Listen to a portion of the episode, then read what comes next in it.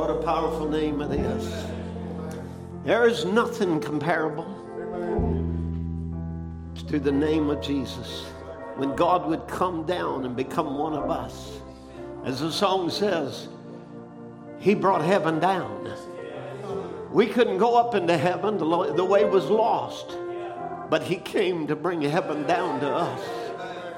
That we could come back in fellowship together with Him. And He's here to bring you in that fellowship today. Amen. To bring you into a greater relationship with Christ. Amen. The whole thing is deeper, fuller, more. Amen. That ought to be the cry of our hearts today. Amen. Let's just look to the Lord today as we pray. Father, we're your children that is gathered together in your name. We're thankful for your grace to us, Lord, thy divine mercy and love. Lord, that you have not forgotten your children, for you said, I'll never leave you or forsake you, but I'll be with you, even in you to the end of the world. And we thank you for this time, Lord, that we have to address today the purchase of your blood. Lord, the ones that you have redeemed by grace. Lord, as we speak to them here in this congregation and to those that will be joining with us around the world or streaming this service at a later time. I pray, Lord, you'll minister to them in a mighty way. You'll speak to us and reveal to us your fullness today. May there be a mighty outpouring of the Holy Ghost that washes away sin and baptizes new believers into the family of God. And Lord, I pray that it'll wash away doubts and unbelief and Lord, that the word would so, so work among us, that it would speak to hearts and lives and lift them up out of the doldrums of life and put them over there where joy never fails. I pray now, Father, that you'll bless now the word as it goes forth and bless it for its intended purpose. And may we be sensitive to the Holy Ghost today.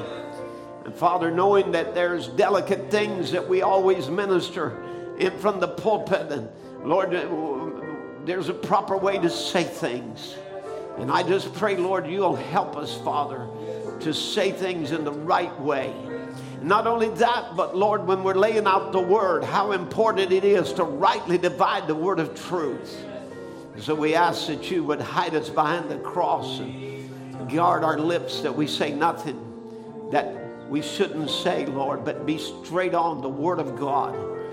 Lord, that your people can be confident that your word is true. And Lord, may your word reveal today even the thoughts and intents of the heart and speak to lives and hearts in Jesus' name. Amen.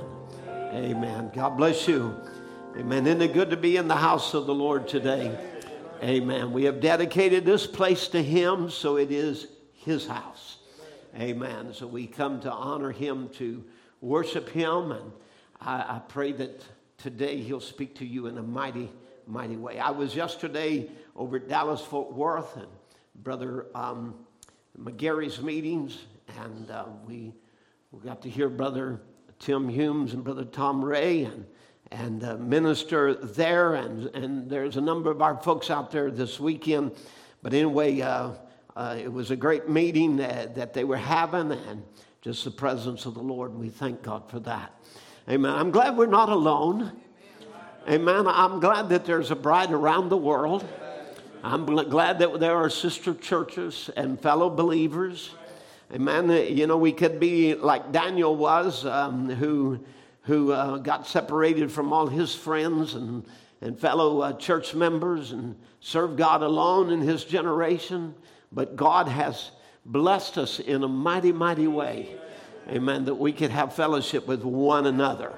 Amen. And just this assembling of ourselves together um, eh, to, to come together and share today our lick of fire with one another and words of encouragement with one another is always very, very important and part of the Christian duty. Amen. So good to be in the house of God to, together. Let's sing the song. It's, um, it's always my theme, and I want us to sing it the, today. It's Jesus on the inside, working on the outside, because really, if we don't accomplish that, having Jesus on the inside and changing our lives, we have accomplished nothing by coming to, to church or being religious or, or anything. If it ain't Jesus on the inside working on the outside, we have failed in what we've been called to do. Amen. So let's let's sing it together now. Well, it's Jesus on the inside, He's working on the outside.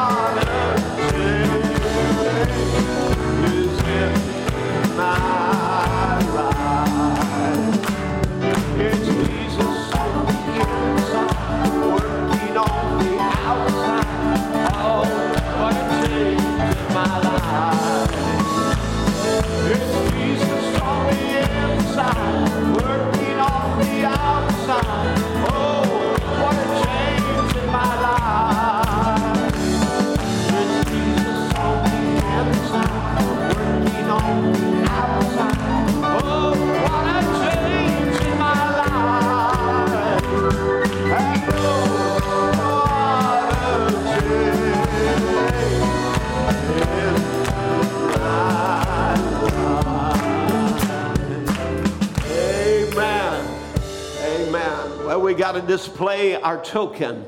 Amen. That the blood of Christ has been applied to our lives. And, the, you know, we can talk about it all we want to. Well, it's on the inside, but it's got to show on the outside.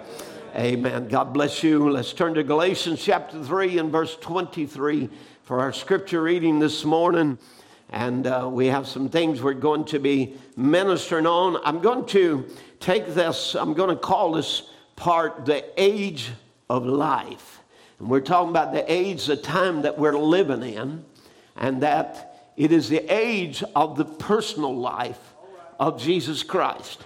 Amen. That's what's got to be displayed, not, not a profession of faith, not a work of sanctification, um, not even a demonstration of a, of a gift of the Spirit, but the very personal life of Christ being on display. And this is this must take um, preeminence over everything. And one thing that you seek for with all your life, uh, with all your heart, is to have His life on display in yours.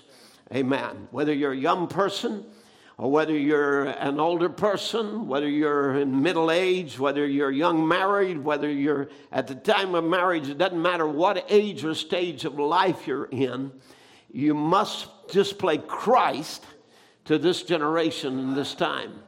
Amen. So, Galatians chapter 3 and verse 23. But before faith came, we were kept under the law. And I may take just a moment and explain some of these verses as we go along. But as uh, Paul was dealing with the Galatians, um, who were actually new Christians, but now they were being pulled back by the Judaizers, Judaizers back into um, circumcision, keeping certain days and rituals and whatever. And Paul is trying to show them um, that, that that was a time of the law where we were under the schoolmaster to bring us to Christ, to show us the need for Christ. So he would use uh, different things. For example, the Sabbath day rest to show you there was a rest coming. And when you have entered into the Holy Ghost, you have entered into that Sabbath rest. So that's our true keeping of the Sabbath. Amen. Circumcision again, uh, which would be a, a, show within the flesh, God claiming the seed life. And, and that, that, of course, spiritually happens by the baptism of the Holy Ghost, where that we are circumcised by the new birth. So, but before faith came, we were kept under the law, shut up unto, unto the faith which should afterwards be revealed. Wherefore the law was our schoolmaster. Now, these are key statements. The law, the schoolmaster. to bring us unto Christ. Now, some of you, if you're a message student, you know right now, Brother Branham taught us that the tutor was the Holy Ghost. Well, sure, he is the Holy, the tutor or the schoolmaster is the Holy Ghost, using the law to convince you of the sin. In other words, showing you that you cannot keep it on your own. Amen. And convincing you you're doing this wrong, you're doing that wrong. He's showing you the law and that you're still a lawbreaker. So you, you need the Holy Ghost then to set you free from the bondage of sin. So he's the schoolmaster to bring us to Christ. So it's the convicting power of God that we might be declared righteous or justified by faith. But after that faith is come, we no longer are we are no longer under a schoolmaster so we're no longer under the law. Amen because now christ has come and so we're not under the law and its rules and regulation. Rather there's a law of god within our hearts. Amen that causes us to keep the word. For you are all the children of god by faith in christ jesus. For as many of you um, as have been baptized into Christ have put on Christ. And there is neither Jew nor Greek, there is neither bond nor free, there is neither male nor female, for you are all one in Christ Jesus.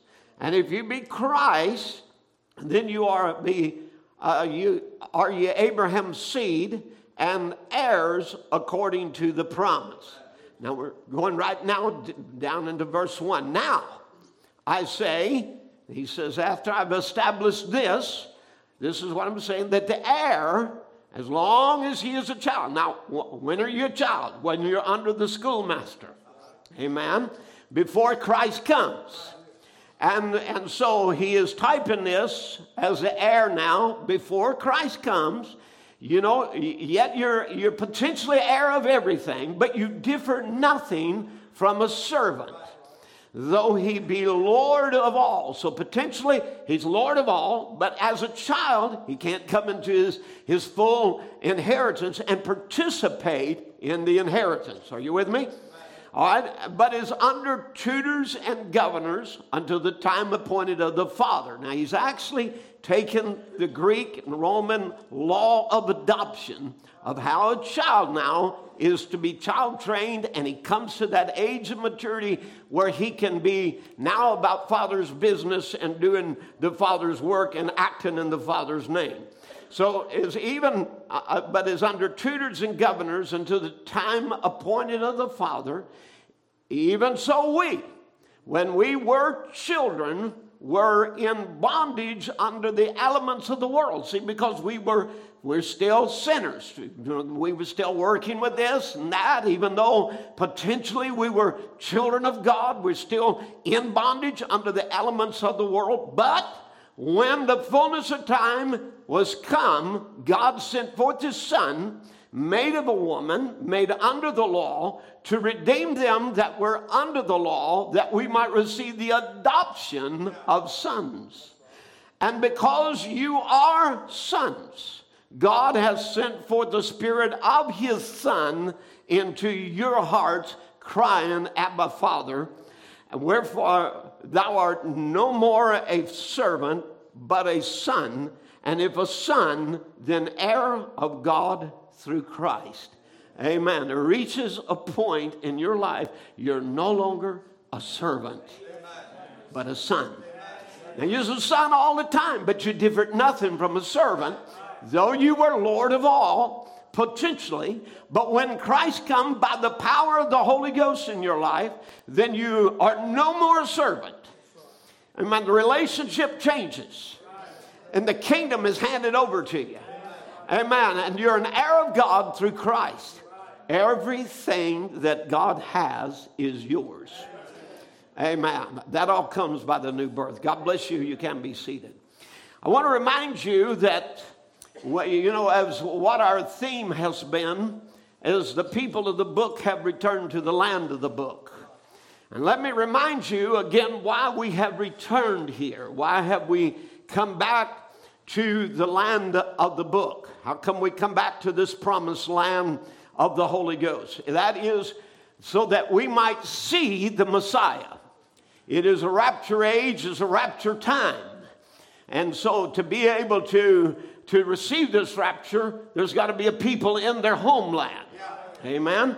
Now, so so we have returned to this homeland for the rapture of the bride of Christ. This is the ultimate of the very reason why I've come. We have not come to establish churches that will be different from the Methodist, Baptist, or Presbyterians. We have not come here so that um, we could have a, a, little place that just preaches um, a, a little different doctrine than everybody else. We have come here to see the Messiah.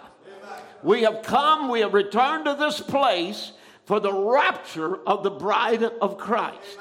Amen. To see Jesus return. And he, he's got to have a, a people who have made themselves ready. He's got to have a people who are positioned in their the land of the promise and are ready for him to come. Now Paul is showing the Galatians that there was a freedom in Christ that moved the church from servanthood to sonship. Now that ought to be the goal of every person is, is to leave servanthood behind and become a full fledged son of God. Amen. Now, there were others, of course, in that time that were trying to pervert the gospel and to bring them back into bondage under the law. Now, I, I just want to get back to you for a moment. Now, Paul would, would, um, uh, would talk about these men, and he would even talk about his stance. And he, he would say, I can't preach any other revelation than what I've preached. And he said, No one can add to this, and no one can take away from it. If you look with me in Galatians 1 8, you'll see he become emphatically says it twice. We won't read both the incidences, but right there in the same chapter, he says, Though we are an angel from heaven, preach any other gospel unto you than which we have preached unto you, let him be accursed. Amen. So he, he becomes very, very clear and emphatic that nothing else can be preached but what I preached. And he said, Because what I preach to you is the unadulterated word and it can't be changed. And he was separating law from grace. And of course, here was the people of the past age that was trying to confuse the Galatians with the past ideas and doctrines and kind of intermingle it and mix it with what Paul was preaching. And, and Paul was, had separated law and grace. And he said, I can't preach you any other gospel. And if anybody, though we, and he includes himself, or if an angel from heaven comes and preaches any other gospel than what I preach to you, let him be accursed. Now, you see, and I'm quoting this now from the church age book on this scripture, it was the apostles who brought the original word to the people. And that original word could not change even a dot or a dash of it. And Paul knew it was God who spoke it, uh, who had spoken it to him. So he said, even if I come and try to give a second revelation and try to make one little change in what I uh, gave originally, let me be accursed. You see, Paul knew that the first revelation was correct. And God can't give a first revelation and then a second revelation. If He did, He would be changing His mind. So now he can't give the original church and Christ be our high priest and his blood be what is necessary to cleanse us from sin. And we get down to the end here and we don't need a high priest. And so the blood is replaced for some make believe faith that we claim to have. To, and, and so again, uh, again, Paul knew what, what he had preached was correct. And let me tell you, that's got to be the gospel that we preach today. It is not, cannot be something added to or taken away from. So Paul knew the first revelation was correct. God can't give a first revelation and then a second revelation. If he did, he would be changing his mind. He can give a revelation and then add to it as he did in the Garden of Eden when he promised the seed to the woman and then later designated that the seed had to come through Abraham, and then later said it would come by the same bloodlines in David, but it was the same revelation. It only gave the people more information to help them receive and understand it. But the word cannot be changed. I'm God. God's that kind of a God. Whatever He said, that's the way it stands. Amen. Times don't change it. Personal opinions don't change it. Even a prophet can't change it. The Apostle Paul himself couldn't change it. It is our absolute. Remember that. The Bible is our absolute. Now, Brother Branham never one time ever said he was our absolute. He said the Bible, the Word of God, is our absolute. Amen. Now, of course, we believe that Brother Branham preached the Bible, so therefore we can take what he said. But again, every revelation of ours has got to have scriptural foundation. It cannot be contrary to the word. And if you get some ideas from, and you want to take and cherry pick your quotes and come up with some different ideas, if it don't come along with what's in the Bible, if it comes to conclusions the Bible didn't make from Genesis to Revelation. For example, blood. It takes blood all the way from Genesis, all the way through Revelation, all the way to the end time. God will only redeem by blood. There is no redemption of any kind except by blood. Amen. Amen. Now, uh, you know, uh, again from the church age book, I'd like to sh- share this. It's uh, just skipping down a little bit in the page. One of these days, there's going to come a prophet to the Laodicean church age. And you will know if he's a real one sent from God or not. Oh, yes, you will. For if he is of God, he will be in that word exactly as God gave it to Paul. He will not deviate from that word for a moment, not by one iota. In that last age, when there will be many false prophets appearing, watch and see how they keep telling you that if you don't believe them and what they say, you know, that you'll be lost. In other words, if you don't get my revelation, you don't have my take on things. If you can't see it this way, you're going to be lost. You're going to miss the rapture. And he said, he said, um, there'll be many false prophets that will come. Amen. But he said, if, if, when that last day prophet comes he, on the scene, he, if he's truly that prophet, he will be crying out, Get back to the word or you're lost. He won't build on private revelation or interpretation, but on the word. Amen and amen. Now, that's what your prophet had to say about it. Amen. He realized himself he could not bring another message that Paul didn't bring. Amen. Or another gospel that Paul didn't, didn't bring. You say, well, but now, Brother Tim, we got more than oh, what Paul had. No, we've got exactly what Paul preached. Amen. We cannot deviate it, not one iota. Say, well, we, we got the understanding of the book of Revelation. Yeah, the book of Revelation wasn't even written to Paul. Paul didn't even know it. He, he was gone before it was even written. Amen. So it was left for this end time people, but not to bring us another gospel that Paul didn't bring, but to bring us back to show us how the church got off the track and bring us back to Paul's gospel once again. Amen. Now, so again, let, let, me just get it clear. The only place the rapture is going to be is if you are in the homeland of the Holy Ghost of this Bible. Are you with me? Back in the Word again. And that's got to be your measuring line, not your experience or jumping or shouting or dancing or, or I believe the message or I've got a profession of faith or I believe God sent a prophet. But you're, you're, you've got to have your faith firmly in the Word of God. Amen. So it's, it's coming right back to this Bible again, back to the homeland. Again, like we said, that's the only place the rapture is going to be. The rapture will not be for anyone outside of the homeland. Let's just look um, at, at this thought, just as a type now. Just as Abraham wanted Sarah to be buried in the, in the homeland, He had been given a land. So he, when Sarah died, he buried her in the cave of Machpelah, right? Amen. Brother Branham could tell us exactly why. He said, because Job had been in that land, and Job was buried in that land. And so Job had the revelation that I know that my Redeemer liveth. Remember, Job was before Abraham. It's not there in the Bible as far as chronologically it's placed, but, uh, but actually, Job predated Abraham.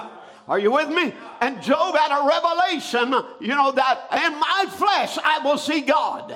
So he knew that the Messiah would be coming to that land, and Job was buried in that promised land, and he wanted also Sarah buried in that promised land.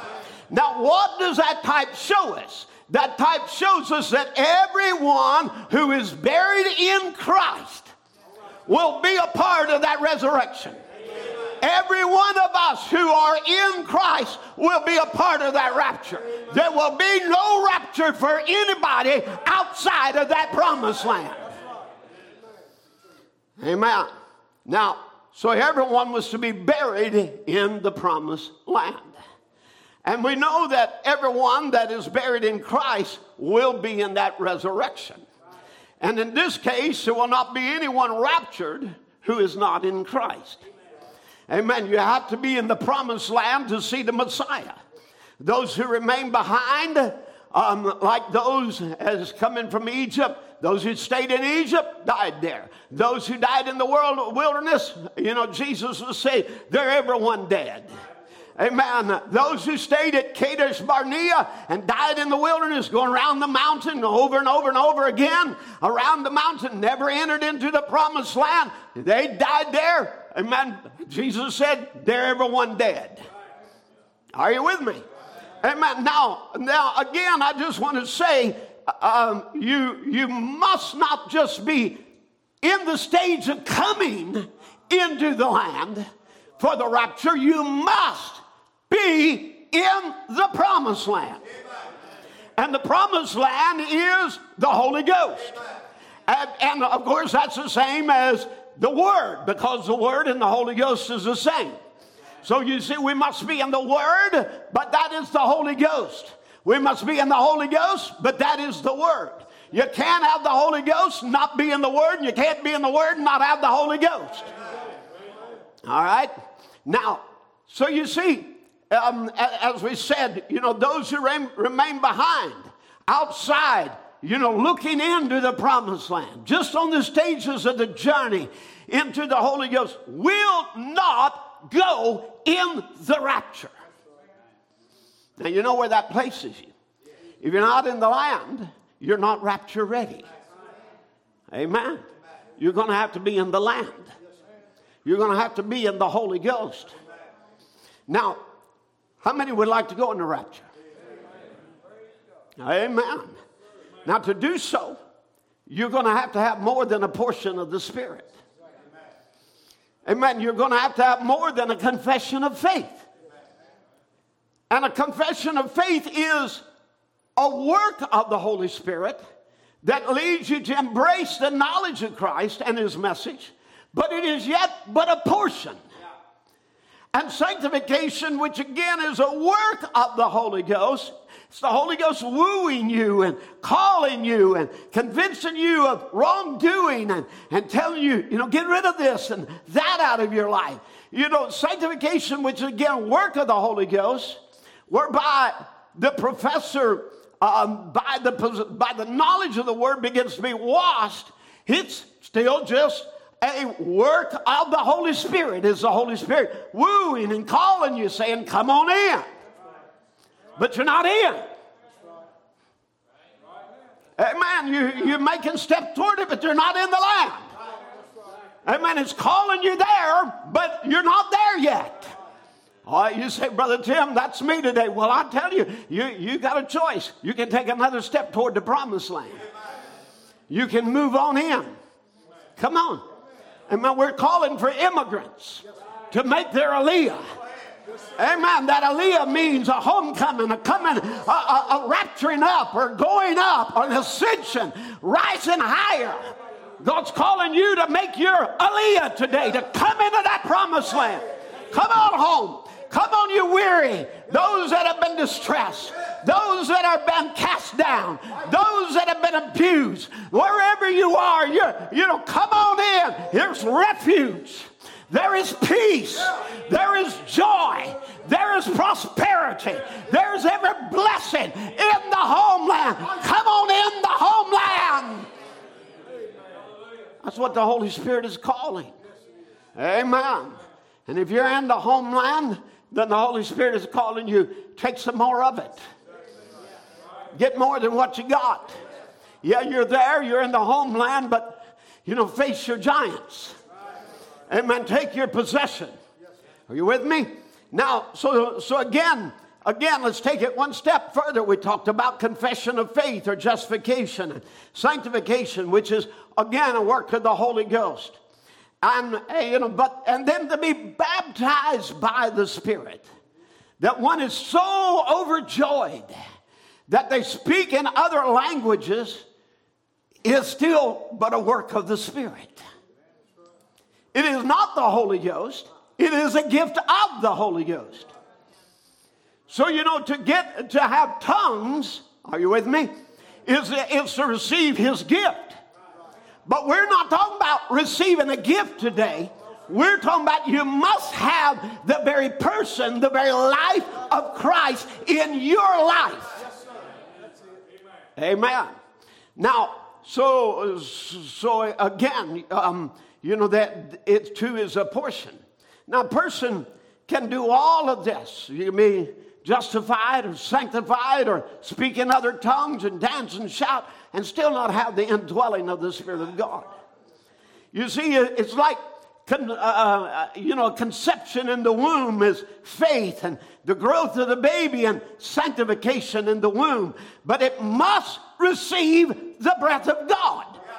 Uh, again, you know, the, the dry bones that I preached about here the other, a few weeks ago, you know, uh, to, just to have the sinew bring them together or just to have the flesh come upon them doesn't make them alive. Amen. But breathe, O breath of God. Breathe upon these and cause these to stand and become a mighty army. That's what we're preaching about. Amen. Of people receiving that life so they can be a mighty army. So you can defeat the demons in your life. Amen. You can defeat the demons that has plagued your families through the years. Amen. You can defeat the enemy and you can walk in victory. That's what, that's what our goal is, not just to be a church, but to be a victorious church. One without spot or wrinkle. One that is united with Him. Now, so a person can do all of this and not have the indwelling of the Spirit of God. Is like I said, like conception faith. You know, that's where it's conceived. Growth of the baby and sanctification, like in the womb. But it's got to receive the breath of God and be indwelled by the Spirit. And this birth is more than a conception in the womb. It's more than just accepting Jesus as your personal Savior and making a confession with your mouth and start your, your belief. It's more than believing and saying, you know, I, I really think the message is right. Well, you got the Holy Ghost. No, you have a work of the Holy Spirit that is teaching you to believe. Amen? Now, so the birth takes place though when life comes into the soul and overshadows and quickens the seed that is in your soul. Now, this is why Brother Branham would tell you the real gift is your soul. Because if you don't have a seed germ of life on the inside, no matter how much the rain of the Holy Spirit comes, there ain't nothing inside there to quicken. But praise God, I can see people right here in this building today that have been quickened by the Holy Ghost, proven there was a seed on the inside of them. Amen. Now, so when this birth takes place, when life comes into the soul and quickens or and, and the seed within the soul, it gives it life. What life? It's the literal life of Jesus Christ. So this is what we're preaching about is the age of the literal life of Jesus Christ. Not a tongue, a gift, not a, not a cleansing, a washing, a sanctification, not a justification, a giving you of a new set of beliefs, but more than that, the receiving of the very life. The very life that was in Jesus, the very spirit that was in Jesus, comes and indwells you. Amen. Now, of course, it starts with faith. You're not going to get anything from God unless you start believing. You not only got to believe, the Bible said, He that cometh to God must believe that He is. Amen. Now, why is it important to know that He is? Because if you believe He was, but not today, then you got the Holy Ghost yesterday and not today. But we got to believe that as far as today, that He is, that He'll keep His word, that He's ever present. Amen. That He's right there. Come on, somebody. That He is, amen, and, and that He is a rewarder of those that diligently seek Him. So if you'll seek Him diligently, He's going to reward you. So he that come to God must believe that He is, and I'm going to be rewarded for believing. And the reward for believing is receiving his life in the mind. Amen. Now, again, we, we take this back to a little statement Brother Branham said in, in Birth Pains. He said, Now her messenger is promised in Malachi, the fourth chapter. He promised to do it, and the message is to bring back the word, bring the people back to the word birth is to be, she is to be delivered of a new birth from, according to Malachi 4. So I want you to understand that the new birth of Malachi 4 is something that turns the heart. Amen. It does a work in the heart. Not something that you just jump about, not something you just shout about, though you may do all of that. But whatever it does, it turns the heart. Amen. And when the heart is turned, then the nature of God is projected toward God and toward His Word. Amen. Now, so the new birth, according to Malachi 4, it turns a heart away from sin and unbelief back to faith. And that is more than a baptism of the Holy Ghost that just happens on your spirit realm. Now, you see, you're a three part being. You, are, you, are, you have a body, you have a spirit, human spirit, and then you have a soul. Amen? Now, a lot of people get it where it's on their spirit and, and they jump and they shout and rejoice because that's where the human emotions lay. And you can feel the Holy Ghost, and that causes you to react. It should cause you to react. And I'll just say this you know, uh, sometimes people are worried about getting it on the spirit. If you don't get it in your spirit, you'll never get it in your soul. Amen. It's got to come through that inlet. Amen. It's got to come through the, through the hearing, seeing, receiving. Amen. Through the through the outward man and to the inward man of the spirit, the mind of the of the person. It must be accepted in the womb of the mind and then come into the soul. Amen.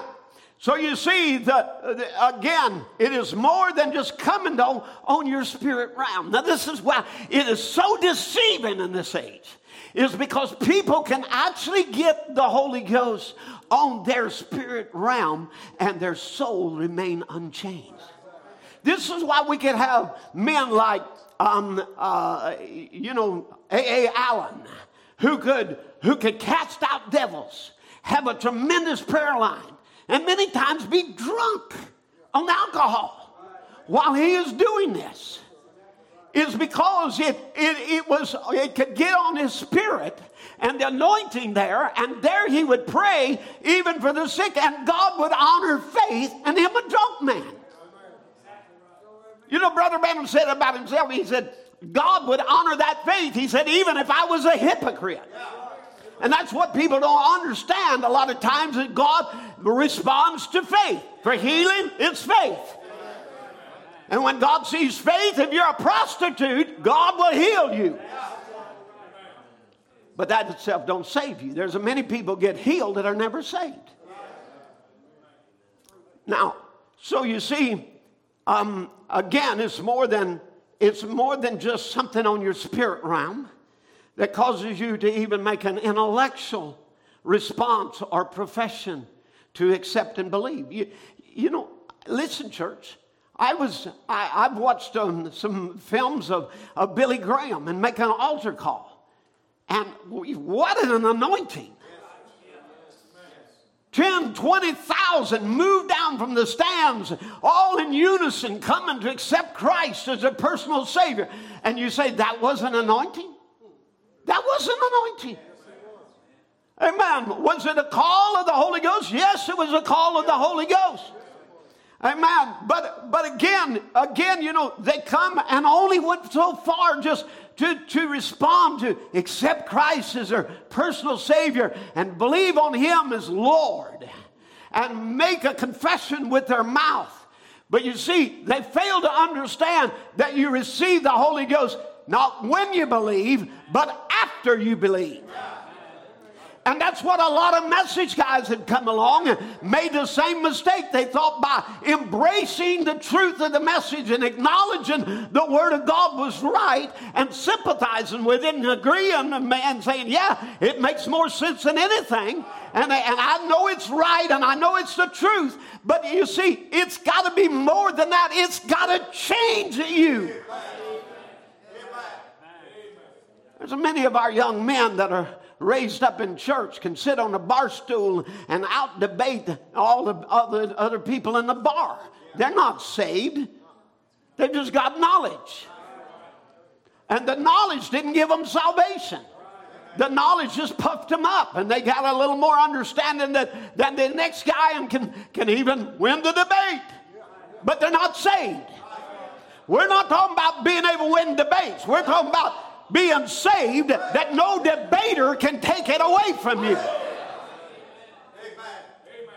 Amen. Amen. Now, you know, you know, I myself, I'm not the smartest cookie on the tray, and there's a lot of men could out argue me or out debate me. That doesn't mean anything. I've got a revelation in my heart that the devil can't take away that all the arguments and the better, uh, the better uh, way of presenting something can never change my mind. I know because it happened to me. Amen. I know because something changed me. Now, again, you see, it's more than a baptism of the Holy Ghost that gives you an, um, an intellectual response, or it's more than an emotional response of rejoicing and shouting and dancing or speaking in tongues. It's got to be the quickening of the seed gene of God that turns your life around. Now, this is where it is so close that it would deceive the very elect. You know, where many times people are looking out here and saying, "Oh, the Catholics out there, they're they're so they're not so close. It would deceive the very elect." The denomination, they're not so close. It would deceive the very elect if it were possible. Where is the real deception? You just put up Matthew 24, 24.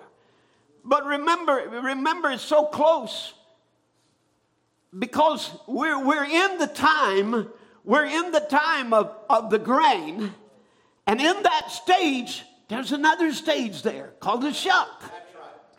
And it looks so much like the grain that you can mistake it for the grain. Amen.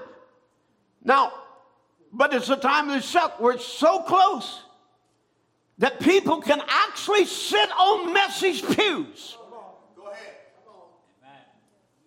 and be deceived. Now, I'm not trying to, I'm not trying to shake you. I'm not trying to remove your anchor. I'm trying to get you to realize, hey, you know, I, I, I, I just need to move further in God. Amen. Matthew 24, 24, for there shall rise false Christ. Now, he didn't say false Jesuses. He says false Christ. Christ means anointed one. There shall rise people that are anointed.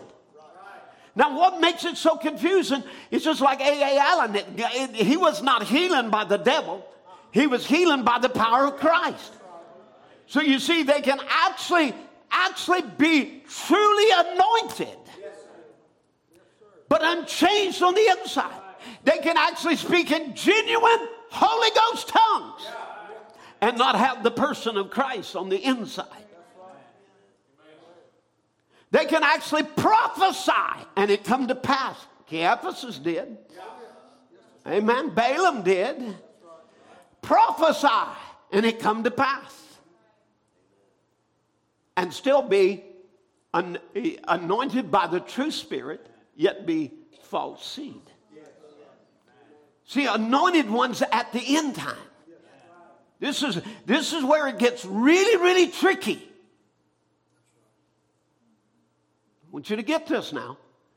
Because the shuck looks so much like the grain. We come into this stage where there's two parts, and one looks so real and is not real, and the other is real grain. And it's the only one going to go in the garner. The shuck's going to be burned with unquenchable fire. Amen. And let me just say, let me just say, um, um, um, um, there's been many shucks sitting on message pews. What do you think? Why do you think they pulled away from the grain? Why do you think they went right back out into the world? Why do you think that though we made them deacons and trustees and preachers and, so on, now they deny the message? Because they looked so real that it was so difficult to tell them apart that churches would even elect them as the deacons in the church. These look like the most spiritual one among us. And all they were was a shuck. Amen. Now, I know you're thinking uh, this is really hard, uh, but you know, uh, let, me, let me just say in the natural, the shuck can never become the grain. But in the spiritual, if you're shucked this morning, you can become grain. Yes, you can. Amen. You, you may have been a, a Cain all your life. Amen. You may have been a Judas and a betrayer. But today you can change to be a son of God. Amen. That's exactly right. Amen. So, you know, maybe, maybe uh, you know, even Cain was given an opportunity.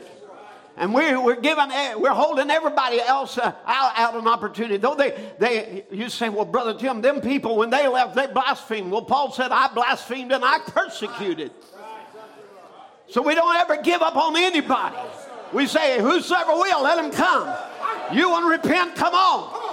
Amen. The Spirit bids come. Come on. Get in the land. Get in the ark of safety. I don't care. You may have for years threw your tomatoes at, at Noah, and for years you threw your rotten eggs, and you slandered, and you did all of that. But whatever, put them down and get in the ark.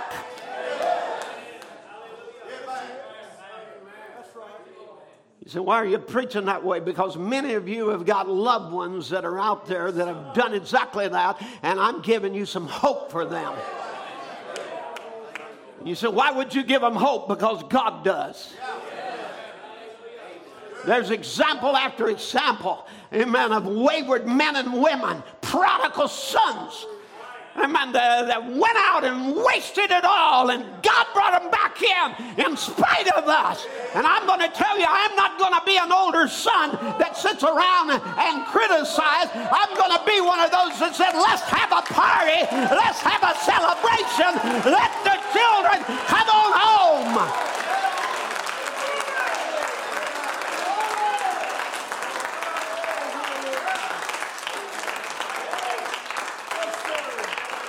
Hallelujah. Kill the fatted calf. Come on home, children. I believe we got a fatted calf right here. So, well, the chaff is all burned. Well, you know, say, well, that's all in denomination. Every one of them out there, they're going to be burned. No. There's some of them that are, are saved for a different purpose. They may be outside of the city in the New Jerusalem to come, but they will be there. Amen. Don't listen. quit trying to play God and put people in and out. Just, uh, just let God be God. Let God make the decisions. And you do what the bride does. The Spirit and the bride say, Come, and whoever's thirsty, come and drink of the water of life freely. So you let God be God and you be bride. Amen. Because the Spirit and the bride will say, Come. Amen. That's what gives me hope. That's why I can preach service after service, knowing some of you are backslidden, some of you are rebellious, some of you are, are you know, are, are just barely hanging on, but I always hope this will be the service. That today will be the day. Amen. Today could be your day where you come all the way into the land, where there's an aliyah for you, where there's a celebration and there's a bunch of brothers and sisters right in here that said, Come on in. Come on in this promised land. Come on. Amen. There's enough room for you, there's enough room for all. And we can't go, the Messiah can't come until every one of his is in the land.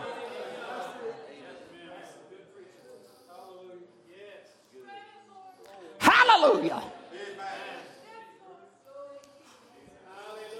Amen. That's what I would do. I would say amen to that. I'd say amen for my loved one, for my brother, for my sister, for my children, for my children's children. Amen. For as many are as far off, how far they stray, I would say amen to it. So be it, God. Do whatever you got to do. Just bring them in. Amen. But let the right here in this land there be a revival and a place prepared to receive those wayward ones, that they can come in and find grace and mercy.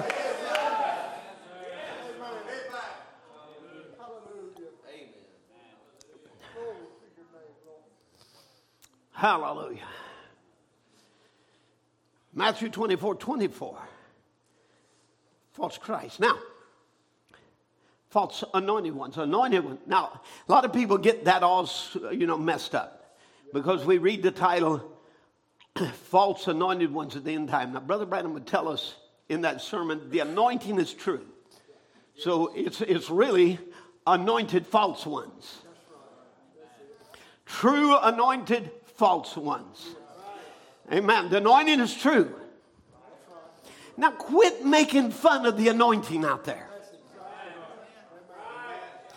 Amen. Uh, you, you know, while, while I'm here, I, it just struck me. Quit making fun of the anointing out there.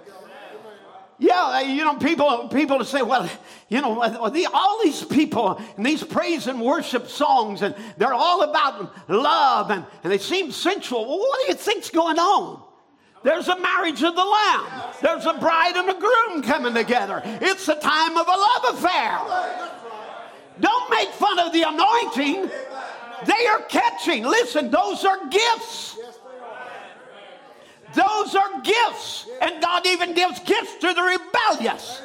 And they can operate under the gift like A.A. Allen did, and they can sing even wrong songs and come back and get anointed and write us a wonderful song like that song that I heard when I was just an 11 year old boy and sat on the edge of my seat in Shreveport, Louisiana and here, Brother Branham write us another verse to a secular song, a country hit, high on the pop charts, a contemporary song.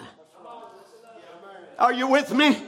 Amen. Popular out there where everybody had popularized it now since 1958 on the wings of a snow white dove. And see the Holy Spirit come down and write another verse to it. Where did they get the inspiration? Because there's anointing being poured out.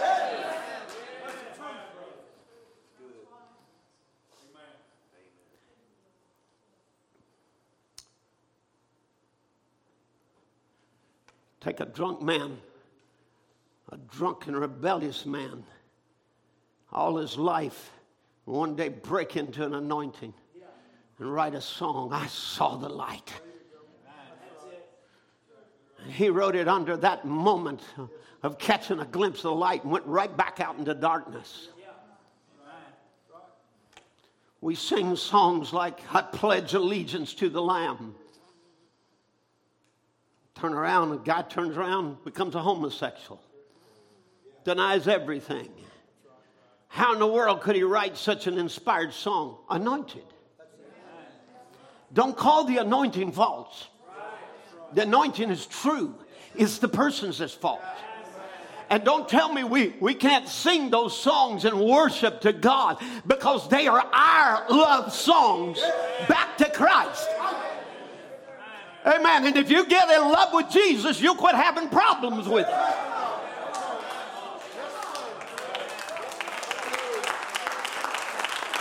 You start pouring out your heart in praise and worship also.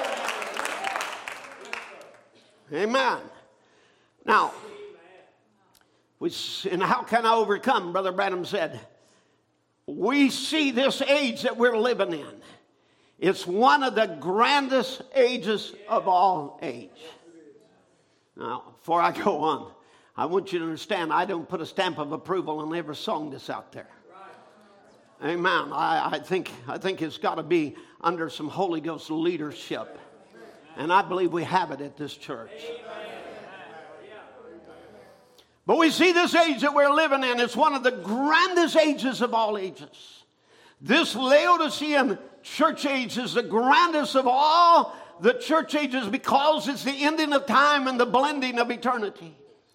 And then, now here, it's the grandest because ages are ending and, and, and, and eternity is blending. Amen. And this Laodicean age, grandest of all ages, is the climax age, it's the final age. God won't speak in another age. So if you got another age, God ain't speaking there because this is the last voice. This is the amen of God. This is the finish. This is finality. If you don't get it by the seventh angel's message, you're not going to get it. Amen. So again, then it is the greatest sinful age. The grandest blending of time and eternity. The one who receives the greatest rewards, Brother Branham said, of all the other ages, Laodicea. And yet, the greatest sinful age. It's more sin in this age than there's ever been. And the powers of Satan is many times harder to fight against than it was in any age. See here? Back in the early ages, a Christian good for his profession of a, in a church, a belonging to Christ, could be beheaded for it. He could be killed and put out of his misery and go to meet God quickly. You know, again, you know, an early age, just make a, you know, just profess his name. You could be killed for it. But now the enemy has come in in the name of the church, and it's so deceiving. This is the great age of deception when Christ said so. Uh, the two spirits would be so close in the last days till it would deceive the very elected if it, if it was possible. Remember, Christ spoke of an elected people for the last days. See, it would deceive the very elected if it was possible. Aren't you glad he spoke about an elected people in the last days? Here we are. Mama, that's me. That elected people. Amen. And I would be deceived by it if it were possible. But you see, with this personal life of Christ, you can't be deceived because this bride is going to be different from what Eve was. She will not be deceived. Amen. The people, now here's where it comes down. It is so close the people so live. People can live a clean, holy life and not be sinful adulterers and drinkers and liars and gamblers. And they can uh, li- and they can live above that and still not with it. Oh my goodness, Brother Tim. You mean uh, people that live a clean, holy life, they're just really good people? and they're not sinful like being adulterers. Yeah, man, this guy, he's faithful to his wife. You know, um, it, drinkers, he wouldn't touch alcohol. Liars, he's just as honest as he could be. He's so squeaky clean. Gamblers, wouldn't be that. You won't catch him down at casinos. They can live above that and still not with it. And then he says, This is the age of life, personal life of Christ. That's where I got my title.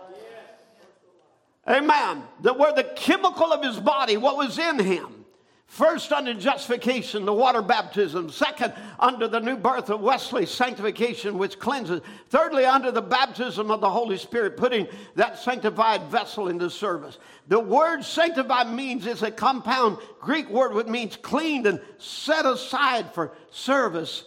Set aside for service. Now, the Holy Spirit puts it in service. And we'll notice when the whole when the unclean spirit is gone from a man, he walks in dry places. That's exactly what the church has done. That's exactly what the church has done. Baptist, Methodist, those who believe in sanctification, that Jesus said the unclean spirit went out, returns back into this church body, and finds a house garnished and swept clean and living pure and clean lives. But then if that house isn't filled occupied. Then he comes in with seven other evil demons, worse than he was. And the last stage of, the, of this place is seven times worse than it was in the first place. They'd have been better to stay a Lutheran than to receive that light and fail to follow it. So will the Pentecostals. See, you know what I mean? The house is garnished. So again, so close. Now the devil comes in and they live so clean, and holy, church members, and still unsaved. In the message investment, he took it a little further. He said a beautiful picture. Jesus said, when, uh, when the unclean spirit is gone out of the man, did you notice he never said when he's cast out of a man, but when he goes out by his own will? When the unclean spirit is going out of a man and he returns back to this man and finds the house that he's lived in has been swept and garnished, and he goes and gets seven other devils and demons, unclean spirits, and enters into this man. And the last state of this man is seven times worse than it was at the first. Did you notice the devil went out by his own will and he returned by his own will? You know, this is what Brother Branham would say Satan don't care how right you are in your doctrine. As long as you miss that life,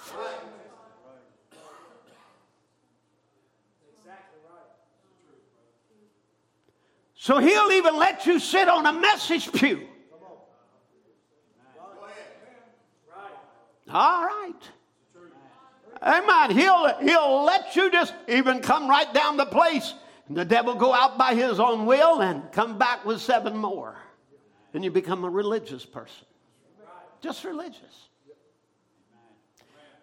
And you'll watch them. A lot of times, these are time bombs that are just about, you know, they may go 10 years and all of a sudden they explode. They're like a terrace, a, a cell sitting right there in the church, and then they explode. Here goes, you know, their adulteries. And I thought that man, oh, he sang in the choir. My goodness, he was a, a, a preacher. He did this. And he explodes. And how many does he take down with him?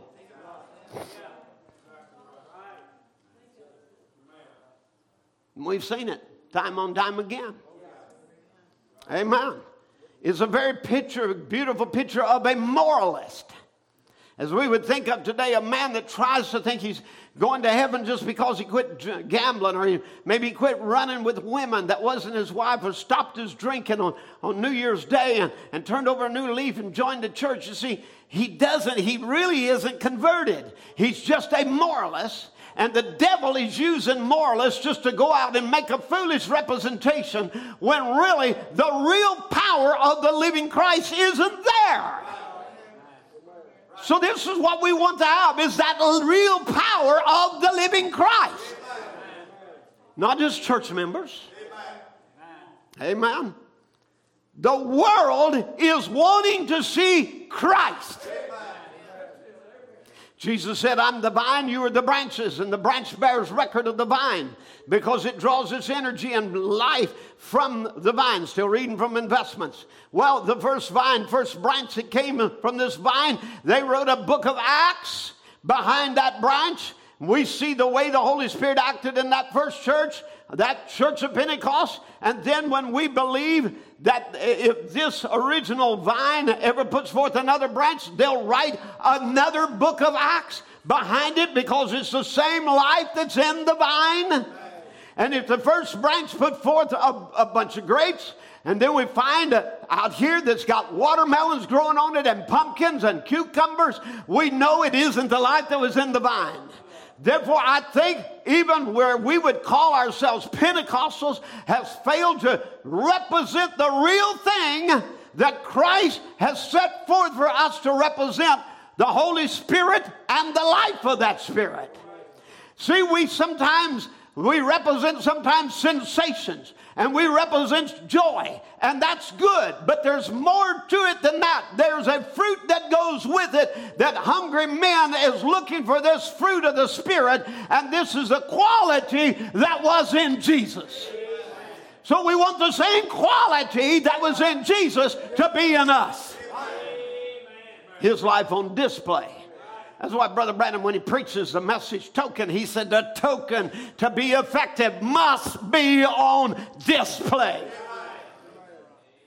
Amen. And what is the token? It's the literal life of Christ. His life must be on display. Now, you see, it takes more than an anointing or a baptism on your human spirit. You can have that. And this is what Brother Branham would so confuse people, especially the Pentecostals who relying on speaking in tongues. He said, you know, he said, you can have that every day of your life and still be lost. But when the Holy Ghost comes in your soul, it becomes your nature. And we're looking for the life of Christ to be on display. You say, What am I looking for, Brother Tim? You know, to jump? Well, you know, it'll make you jump. But there's a lot of people jump and ain't got nothing. Amen. Shout? Yeah, it'll make you shout. But a lot of people shout and ain't got a thing. Some are shouting to get it, and you don't shout to get it. You shout because you got it. Amen. Now, certainly, certainly, you know, you've got to yield to the Spirit. Not saying that. You got to yield to the Spirit. You got to you got to invite the Holy Spirit to come into your life, do a work. Amen. But but you see, what are we looking for? That fruit, that that evidence that He's there because His life is there. And, and you can get it on your spirit every day of your life and still be lost. But that Holy Ghost must come into your soul and become your nature. And, and so we're looking for his life to be on display. Now, of course, you know, if his life is on display, you can't deny any word. He cannot deny himself. See, you can't have the Holy Ghost and deny his word.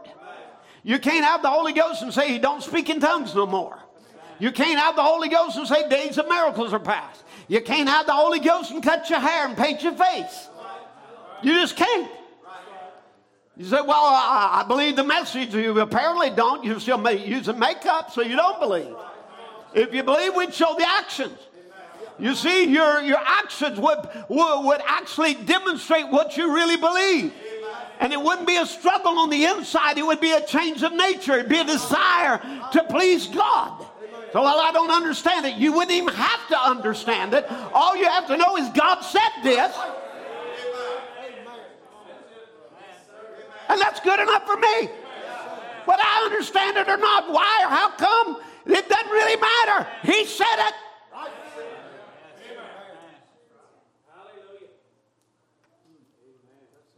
You see, what we're looking for is the deity of Christ to come in you. Not a profession of faith, not quit, quit smoking or drinking or, you know, uh, reform here and there and straighten up here and there. We're looking for that, of course. We're looking for you to believe on Christ too. We're looking for, for every, every promise God has. But what we're looking for is His life to be on display. Amen. Amen.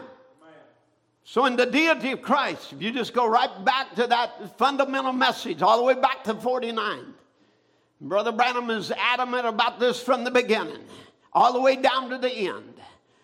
But he said that is God, the Creator, living in you and giving you all the powers. And you're in possession of anything that He had. So it is, so it is so is it in you to abstain from evil, to do good, to shun evil, and to flee to righteousness, to turn away from temptation, all malice, hatred, strife, envy, and so forth. Turn away from it, for that'll take him from your heart. If you receive him, embrace him, love him, hold him in your heart, and love him, I can tell you the church together in that kind of a power has the power to bind the heavens heal the sick, open the eyes of the blind, hallelujah, the, the dumb to speak and the deaf to hear, the cripples to walk and the blind to see. Wow, it's recognizing the power of Almighty God into your heart. There He is, the deity. Amen. Amen. Now, the whole point, the whole point in all of this teaching that Brother Branham does about adoption, and then he'll preach about the hidden life with Christ and the outer veil and the inner veil and the most holy and all these. The whole point, the whole point is he's trying to get everybody to understand you must come to full term. You must receive it in its fullness. Partial isn't good enough. So outer veil isn't good enough. Inner veil isn't good enough. You got to come into the holies of holies. We'll come into that a little more. Again, you would come um, starting from infancy and, and, and, and uh, being under the tutor of the Holy Ghost and finally come to adoption. What's his point? The whole point is full term. God wants his church to come into his fullness, not partial, fullness. Amen. Say, Brother Tim, this is so elementary. Well, I'll tell you what. You get the, you get the fullness, you'll love elementary sermons like this. Amen. You won't be sitting up there puffed up with knowledge and say, We know all of this. You'll be saying, Lord God, pour out even more. Amen. So, you know, the whole point is come to full term. Whether the type is water, blood, and spirit. Remember, that's the three stages of the new birth water, blood, spirit. You know, uh, that's a, the natural birth is a type of the spiritual birth. These three elements of the birth, full term.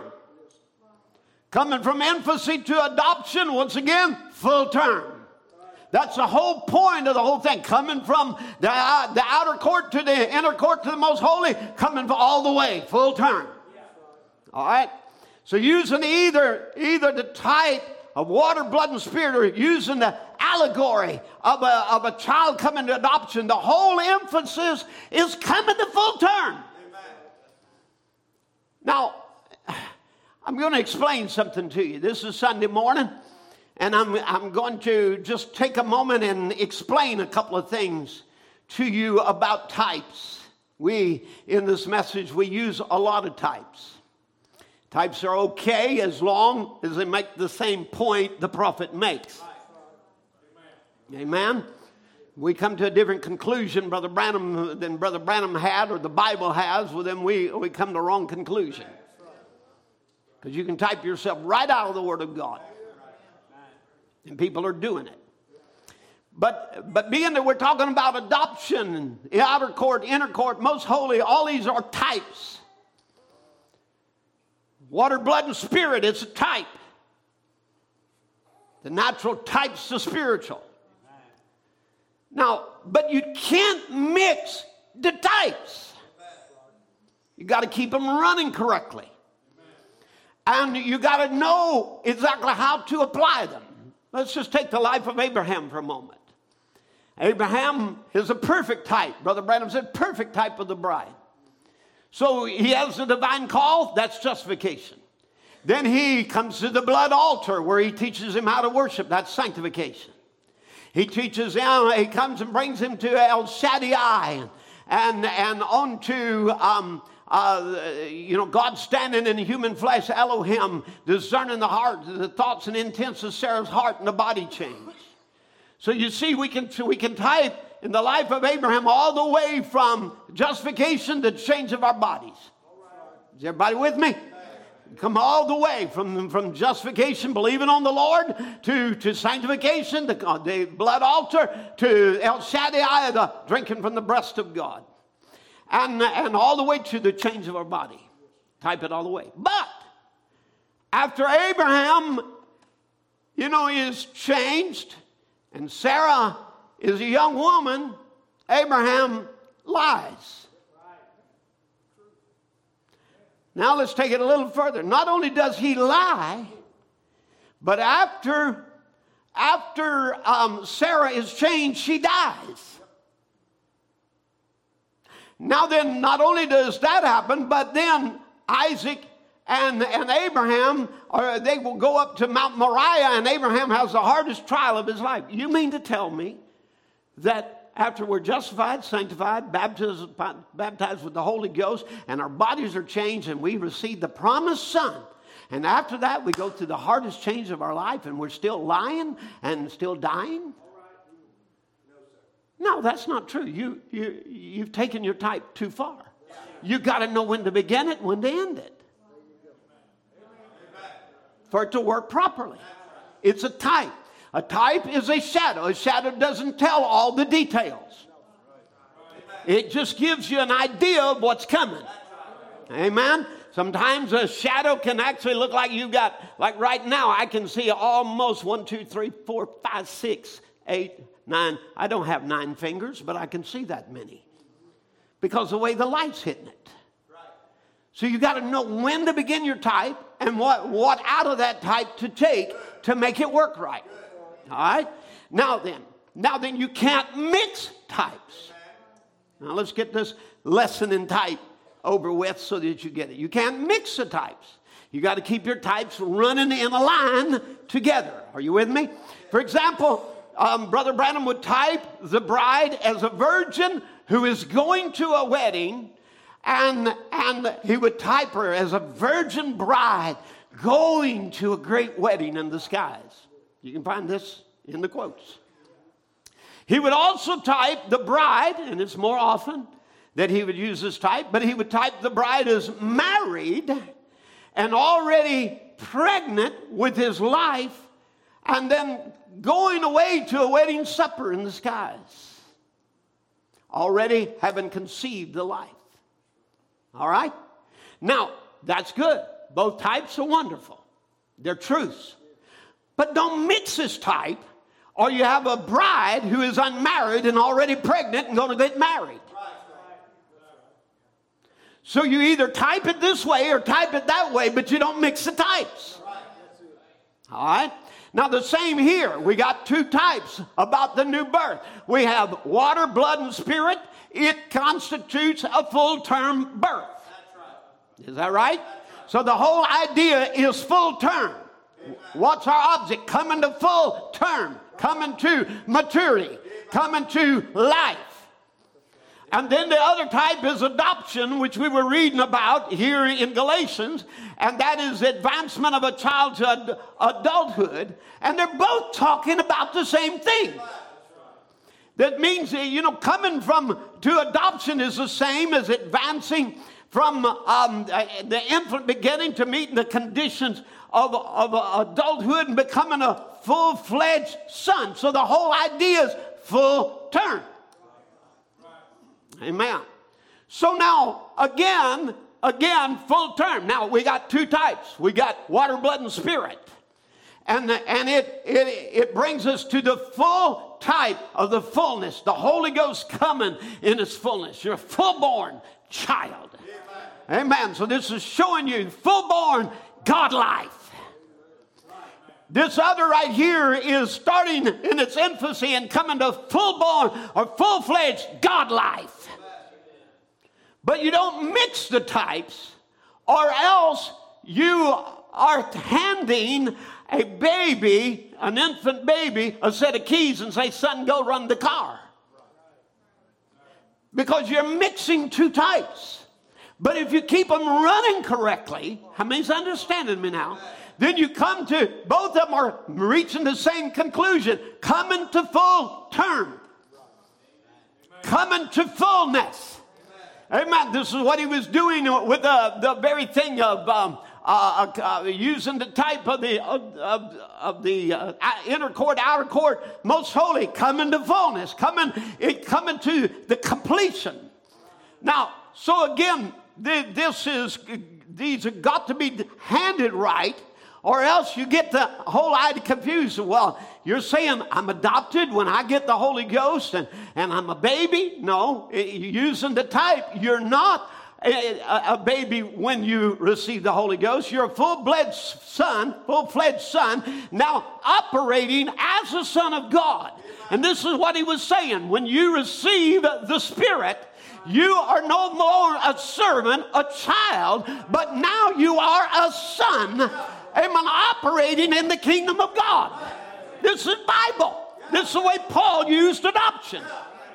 Now, now how do you come to full term when when using the type of the three stages of the birth water and blood and the spirit how do you how do you accomplish that well the same way peter told us in acts 2.38 repent every one of you be baptized in the name of jesus christ you shall receive the gift of the holy ghost so how do you come to full term acts 2.38 Amen. Now, how do we get adopted or placed as sons in the promised land of the Holy Ghost? Same way Peter told us. Same thing. Amen. Repent, be baptized, every one of you, in the name of Jesus Christ for remission of sin, and you shall receive the gift of the Holy Ghost. Amen. So it's the same way the church at Pentecost was fully empowered. Adopted church with the abstract of the title deed but was chosen to be planted as a seed, whereas this mature grain in our day is going to be raptured or taken into the garner. That's the only difference. You say, well, we had the seals, Brother Tim. Well, yeah, we had the seals, but they didn't need the seals. It wasn't sealed to them. You tell me, tell me one, one, one fundamental doctrine Amen. That, that Paul, that we preach that Paul didn't preach. Amen. What, what was this about the seven seals? It was, it was showing us how we got off track and bringing us back to what Paul preached. Not a different gospel, the same gospel. Because if we're preaching another gospel, we're cursed.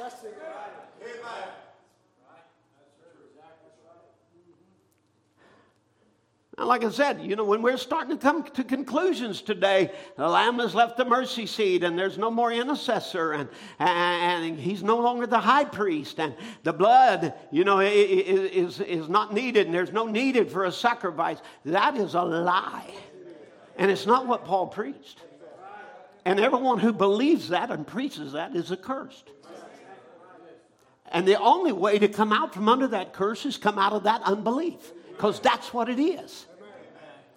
Now, so again, Brother Branham would, would, would preach on something and, and, and he would preface uh, this scripture. We're going to look back at Galatians 4 and verse 4. And, and he, would, he would preface this by saying, Now comes our triumphal capstone on the baptism with the Holy Ghost. So here's Brother Branham laying it down. Here's our triumphal capstone on the baptism with the Holy Ghost.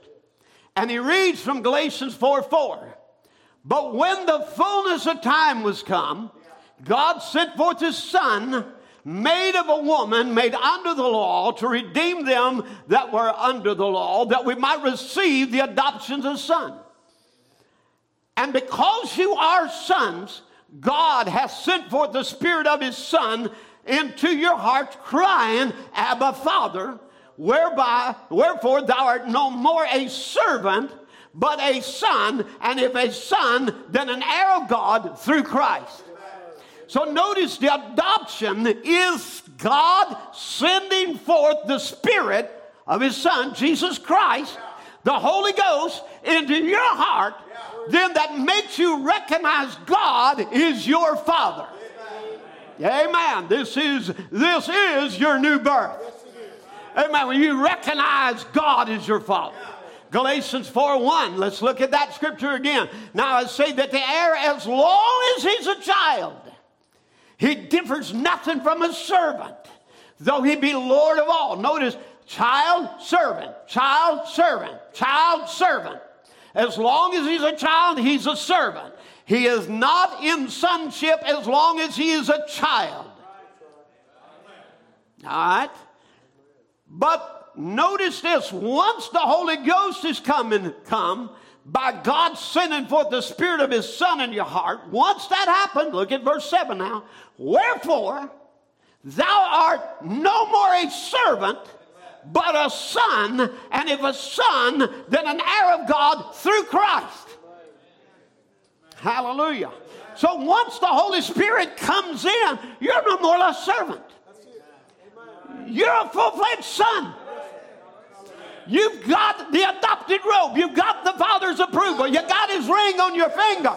You can, you whatever you bind is bound. Whatever you hire is hired. Whatever you fire is fired. Whatever you cast out, heaven stands behind you. You are a son of God with authority from God. Amen. There it is. I'm going to quote from the church age book. Jesus Christ came forth, died upon the cross, and accomplished redemption, restoring to original owner by means of a, a purchase and pay of the price, and thereby placed us as sons. He did not make us sons because we were already his sons, but he placed us as sons. Notice the Holy Ghost is placing you into the land, placing you into the body. Amen. Placed us. This is why Brother Branham would say, He will place you as a preacher. Amen. Why? Because you really aren't to preach till the Holy Ghost comes. Amen. This is what positions you as a son or daughter of God. Amen. So when the Holy Ghost comes, He did not make us sons, for we are already His sons, but He placed us as sons for as long as we were in the world, in the flesh, we could not be recognized as his sons. We were held captive by the devil. Now, really, let's get something straight. You didn't really become a son when you made a profession of faith. No, that's not when you become a son. You always were a son. You were a son before the world began you shouted. As the stars of God, you rejoiced. He saw you in his mind rejoicing. Right here in time, rejoicing over the enemy. He saw you doing just what you're doing right there, Brother David James, raising your hands and saying, Glory to God. You were there and you're here doing what he saw you do in eternity. Hallelujah. Amen. So therefore, when you recognize the very word of God was eagle food, you heard from your theophany. You heard from what he saw of you before the world began. And you are only here in time doing what you did in eternity. And by the way, you were predestinated unto adoption.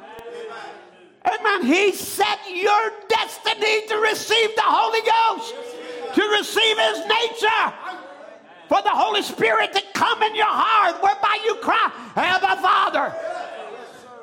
Abba is just the Aramaic word for father. Is Father, Father. Amen. My Father, my God. When you was out in the world, sports was your God, women was your God, men were your God, Hollywood was your God. You had many gods. But here, when you come into this land, we have one Lord, one God, one Father, in this land, we don't have many gods, we have one God.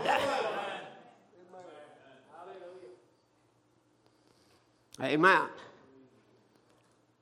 So now, he did not make us sons, for we were already his sons, but he placed us as his son. For as long as we were in the world in the flesh, we could not be recognized as his sons. We were held captive by the devil, but not we were sons nevertheless. And hear this, and because you are sons, God has sent forth the Spirit of His Son into your hearts, whereby you cry, Father, Father. Upon whom did the Spirit fall at Pentecost? Sons. At Corinth, upon sons. When they heard the word. Amen. And when the Holy Ghost came, that put them in the body of Christ.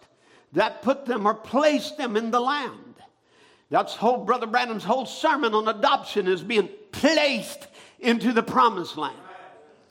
Now, so uh, in, in the Smyrnian church age, he would, he would say, What is the baptism with the Holy Ghost? It is the Spirit baptizing you into the body of Christ. Now, this is why we believe you can't join the church. You have to be baptized into it by the Holy Ghost. Amen. So you, you might be born here, dedicated here, sit on the pew, but you never truly belong until you're born again. And you know, until that happens, you're always going to have this sense of alienation.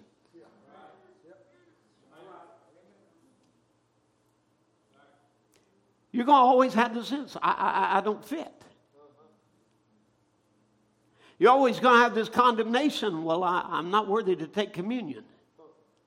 So you don't show up in communion.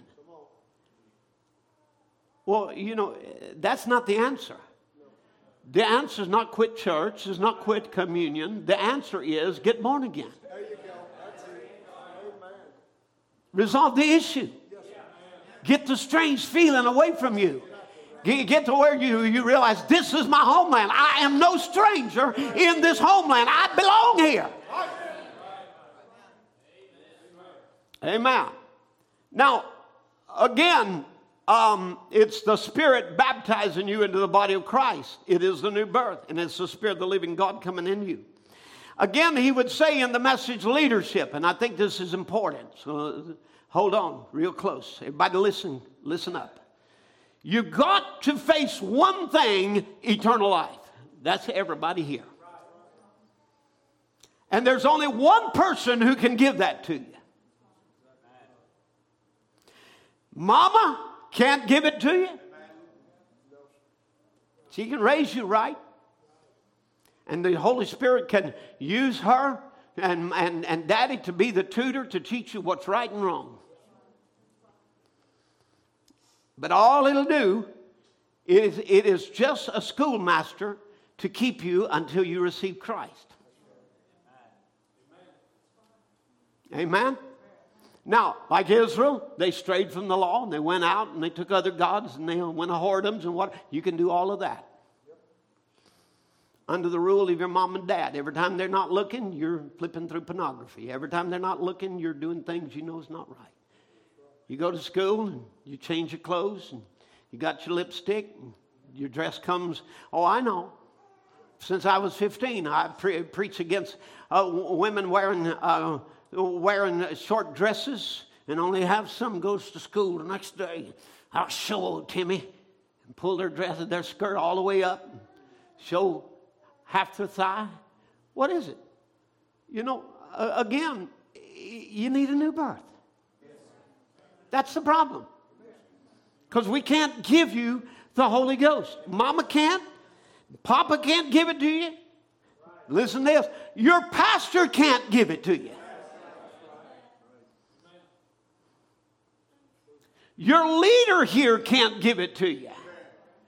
Everybody that gets eternal life has got to come to Jesus Christ. He's the only one who can give that part. Your teacher can give you an education, she can teach you. You have to learn it. Your mother can teach you to walk. You have to learn to walk. Your father can teach you how to be a businessman or what. You have to learn that. But only Jesus can give eternal life. Your priest, your leader, and so forth can teach you your religion. Hold on your seats now. You can learn the message that we are trying to teach. But still, that won't give you eternal life. You've got to accept the person, Jesus Christ. You understand that? All of you, you got to accept the person, Jesus Christ, to have eternal life. Amen. So it's the age of the personal life. Now, early in the 1950s, Brother Branham was telling the Azusa Street, the full gospel movement, that something more was needed than what they had received.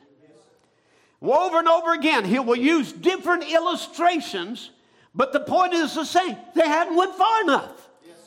They thought they had achieved it. The Baptists thought they did it when they believed. The Methodists thought they did it when they got sanctified and shouted. The Pentecostal thought they had all of it when they spoke in tongues. And Brother Branham, over and over and over again, is dealing with the people and saying, You ain't went far enough. You're not full term. So he used different illustrations. So the year 1956. You know what 1956 was? It was the year of their jubilee. 50 years. 1906, 1956. And Brother Branham's message throughout that year was a hidden life with Christ. And he, he would use the types of the three courts. He taught that although they had received the manna, which he typed as the Holy Spirit, that they hadn't gone into the holiest of holies where the pot of manna never gives out, and the believer who dwells there never suffers the meal cramps or ever hungers again. And that behind the curtain, he's sealed away from the world. So this is what he was saying. He said, You know, I'm not saying you don't have manna. He said, manna fell on the outer courts. Manna would, would even, they would have a pot of manna or, or uh, some shewbread uh, in the inner court. But it had to be changed out all the time. But he said, in the holiest of holies, where, where, where in, in that place, he said, they had a pot of manna that never got stale that never that you know that, that, the believer there never had to suffer meal cramps in other words, he didn't go to revival and then lose what he got and have to go to another revival, wait for the Spirit to fall again and wait for the Spirit to fall again and get another bite to eat and make it on to the next meeting.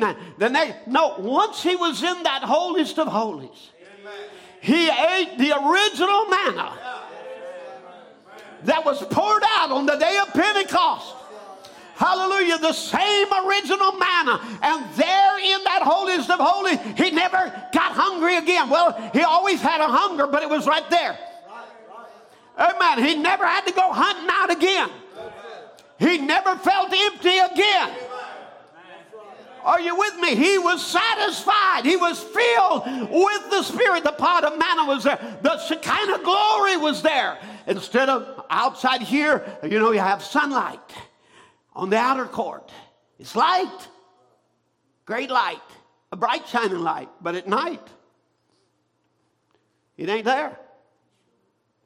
And in the time of cloudy days, it's dark and dismal. You don't feel its warmth. It's light. Then he said, the next court was, there was light there too. And he said it was from the seven golden candlesticks, which is the light of the messengers.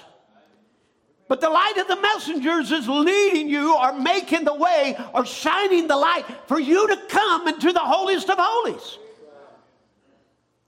And he said, but the problem with that, sometimes they would forget to put the oil in. And different times the lamps would go out they would get smutty and smoky. And it wasn't a good light. But he said, in the inner court was the Shekinah glory, and that light never went out.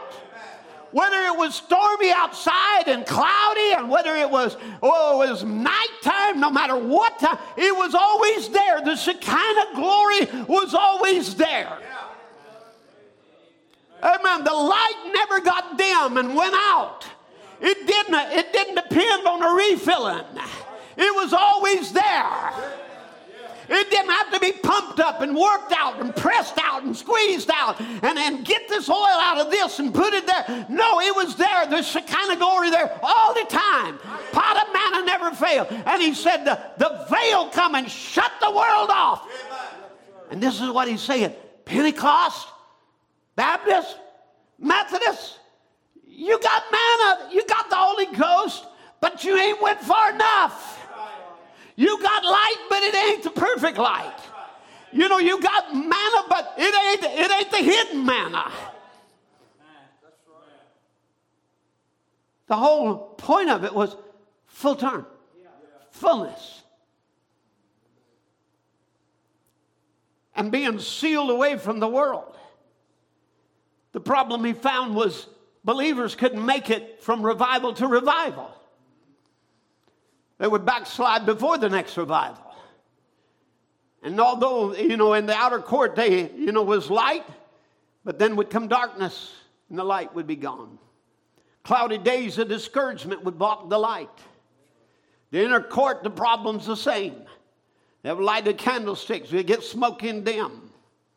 So, all of this, you know, but there is a place. This is what we're trying to preach the age of the life. You see, the Shekinah glory was God. It wasn't leading you to God, it was God. And that's what we're preaching about. You know, not a step toward God, not a journey to the land, but in the land. Now, the next night's service, after Brother Branham preached uh, the, uh, that anniversary service, he says, he preached the next night was why I think Pentecost failed. Well, can't you imagine how angry that made the Pentecostals? To tell them why I think you failed. And in this sermon, he teaches that the church is predestinated to adoption. And the Pentecostals stopped short of it and was still a child that needed to grow up. And for this, he uses the example of the Roman custom of adoption, how that a Roman would adopt a son into his family, and the son would be born in his family. And during the years of child rearing, the, the, the, the son would be under a governor or tutor.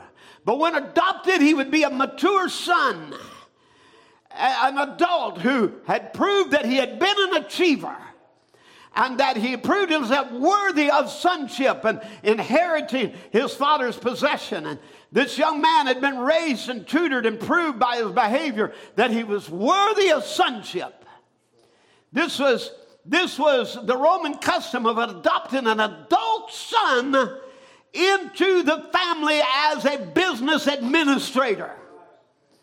And the ceremony would include recognition of a new robe that signified his position, a, a ring that signified his authority to act in his father's name. And he continues this concept in the adoption series in 1960. And he uses this same custom of the Romans there. And, and, and he would show them how that, you know, the tutor was trying to get them to come to sonship. And yet they, they wasn't coming to this place where they were filled with the Spirit, where the Spirit of adoption came. After all, the, after all, the Holy Ghost is the Spirit of adoption, whereby we cry, Abba, Father. Amen. It's the receiving of the Spirit of Christ in your life.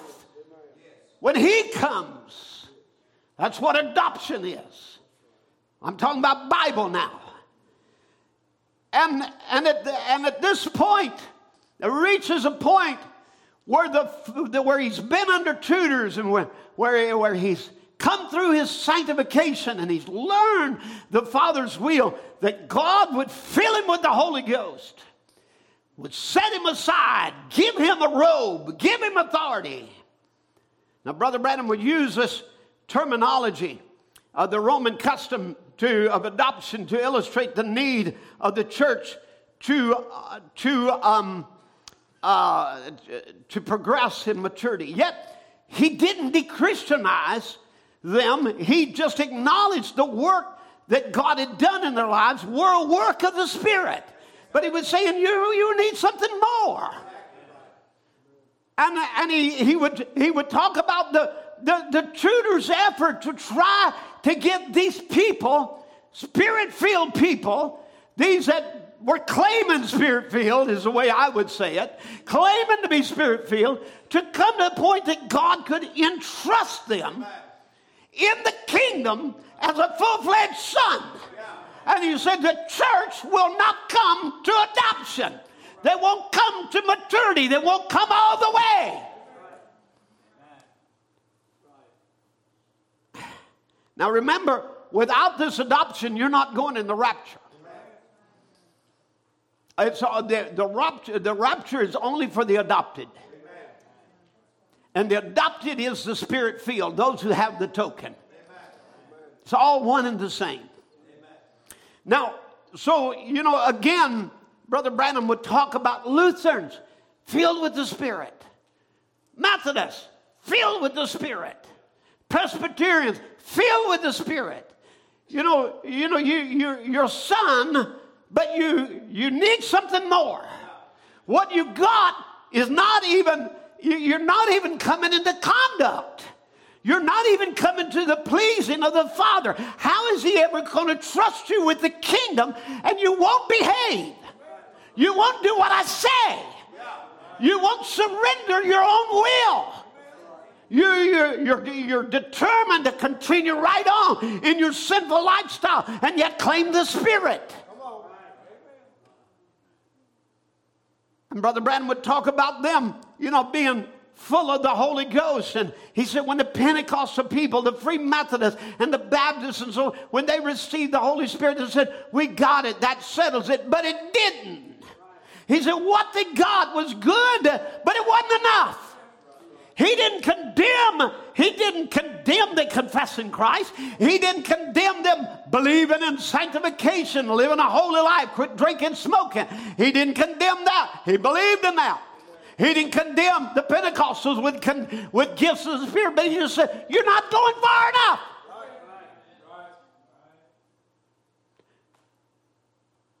You stopped short. And so he was using this illustration of adoption to show them you haven't went far enough and because you refuse to go further you will not inherit you might be a son, and you might, let me bring it to today's term, you may be on the outside of the city. You may be a foolish virgin, or you could wind up in hell. But you're not going to inherit the rapture without the Holy Ghost. Until you come to full term, until you get adopted, you cannot go into rapture. If you're not listening to the tutor trying to bring correction, he can never trust you with his power. Power without character is satanic. What's the result of A.A. Allen? Satanic. Deceiving millions.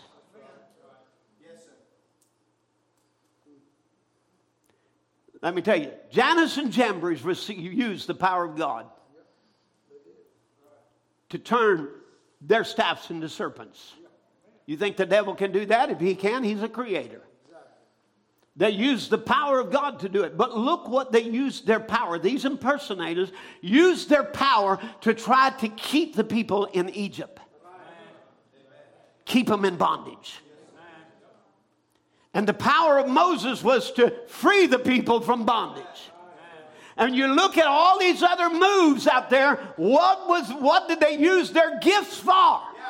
It was to keep them in denominational enslavement. This is Jannes and Jambres that withstood Moses, has withstood even the prophet in the last day. But look at what their motive is, what they're doing with it. And you, you look a lot of even men with Holy Ghost gifts of preaching can preach like a house on fire in a high wind and, you know, make me look like a, a kindergarten kid. But, and these guys, you know, with, with great gifts and whatever in their life, but look and see what they're doing with kingdom building, denominationalism, pulling people, heaping themselves teachers having itching ears. Amen. But Brother Branham said, but how can the church, the Pentecostal church, the Methodist, and the Baptist churches be adopted until they come to discipline? If they won't hear the word, how are they going to ever be rapture ready? If they won't leave the wilderness of sin, how are they ever going to get in the promised land? If they're staying over here in Kadesh Barnea, they're never, they're looking in, they're tasting, they're shouting, they're doing all of this. They're, they're saying, We're circumcised, we're Jews, we're seed of Abraham, we're Christians. But they're not going into the homeland. Now, Brother Branham would deal with these.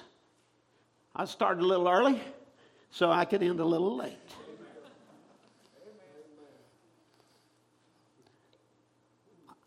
And if you're a little upset about that, I got a few words for you.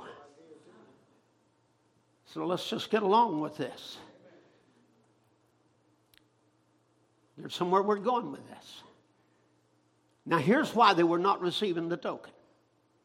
Brother Branham would give the tutor's report, said the Holy Ghost is a tutor, and he's working on these, and he cannot get them into repentance. So he'll work on it. He'll, they'll hear. Now listen, the tutor will use preachers. He'll use other, other sons and daughters of God will, will tell you the word. But here, here's what he said. They're marrying and giving in marriage that lots of the deacons are married four or five times and still holding deacon's office. Do you notice the church had become flippant about marriage? Yeah.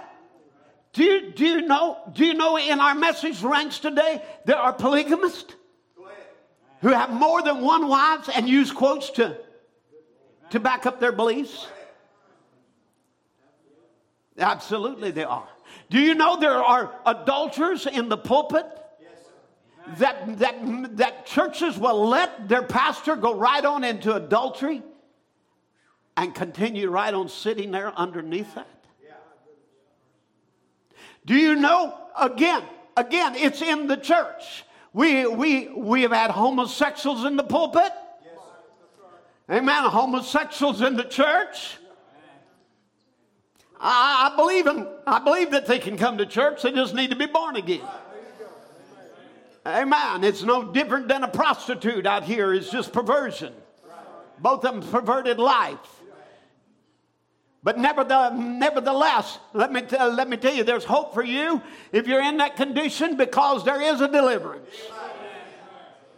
But don't think you're a Christian and living that kind of life. Amen. You know, there, there again, there's no earnest prayer given about this important life decisions. Until death do us part is still the order of the day. Is that right? But today we find there's no earnest desire to be led of the Holy Ghost. And to realize, young people, you are to marry by revelation when Brother Branham sums it all up in marriage and divorce, he, he says, you know, he said, if you marry by revelation, that's yours. And, and when you don't marry by revelation, you're breaking the word. But again, it, it, it shows a lack of the Holy Ghost in a person's life.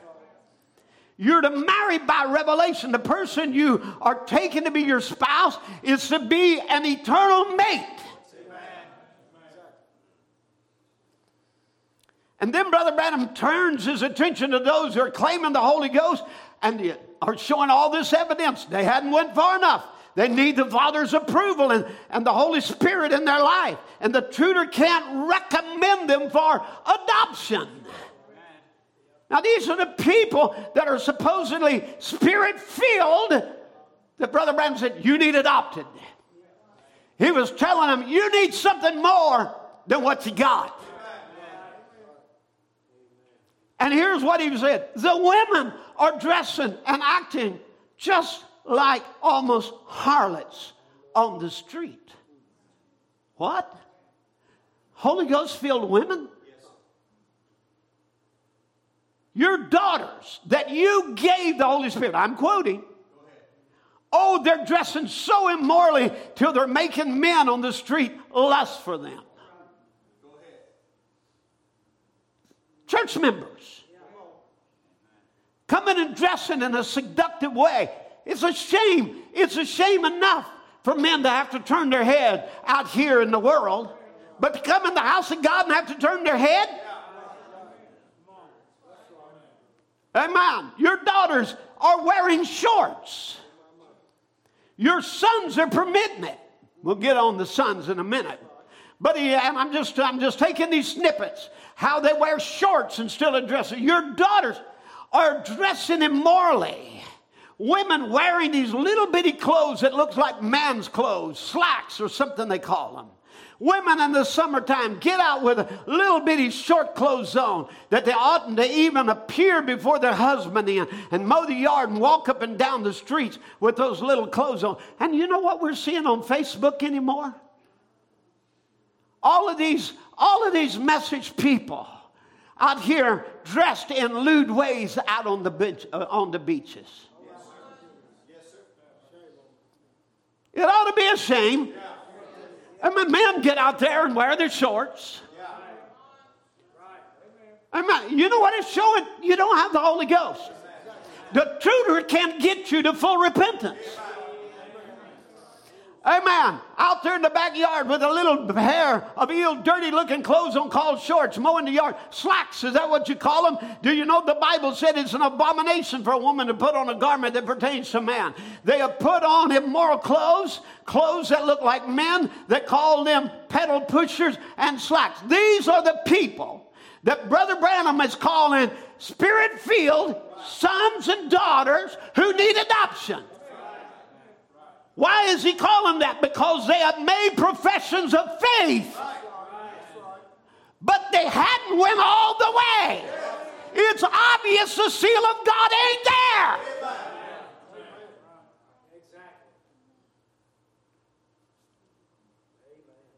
Look at grandma. Get some old pictures. Look at grandmother, her long skirts, braid of hair hanging down her back. She wasn't so attractive to look at. Look at the modern one today. Now we come to modern grandma. Modern grandma. Not modern teenage girl, modern grandma. Let me tell you something. Let, let me tell you, ladies, sisters in this church, grandmas, you need you need to dress the, as an example for the younger ones coming behind you. Amen. Look at the modern grandma today. Little skin down dress that ever formed, she can't move without sinning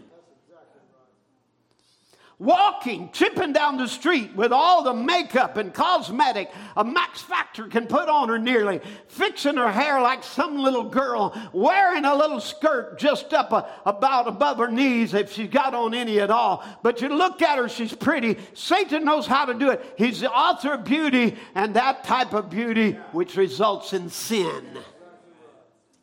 Now, God isn't against you being beautiful. He's against you in having a portrayal of beauty that results in sin. Amen. And sin is just crossing the Word of God.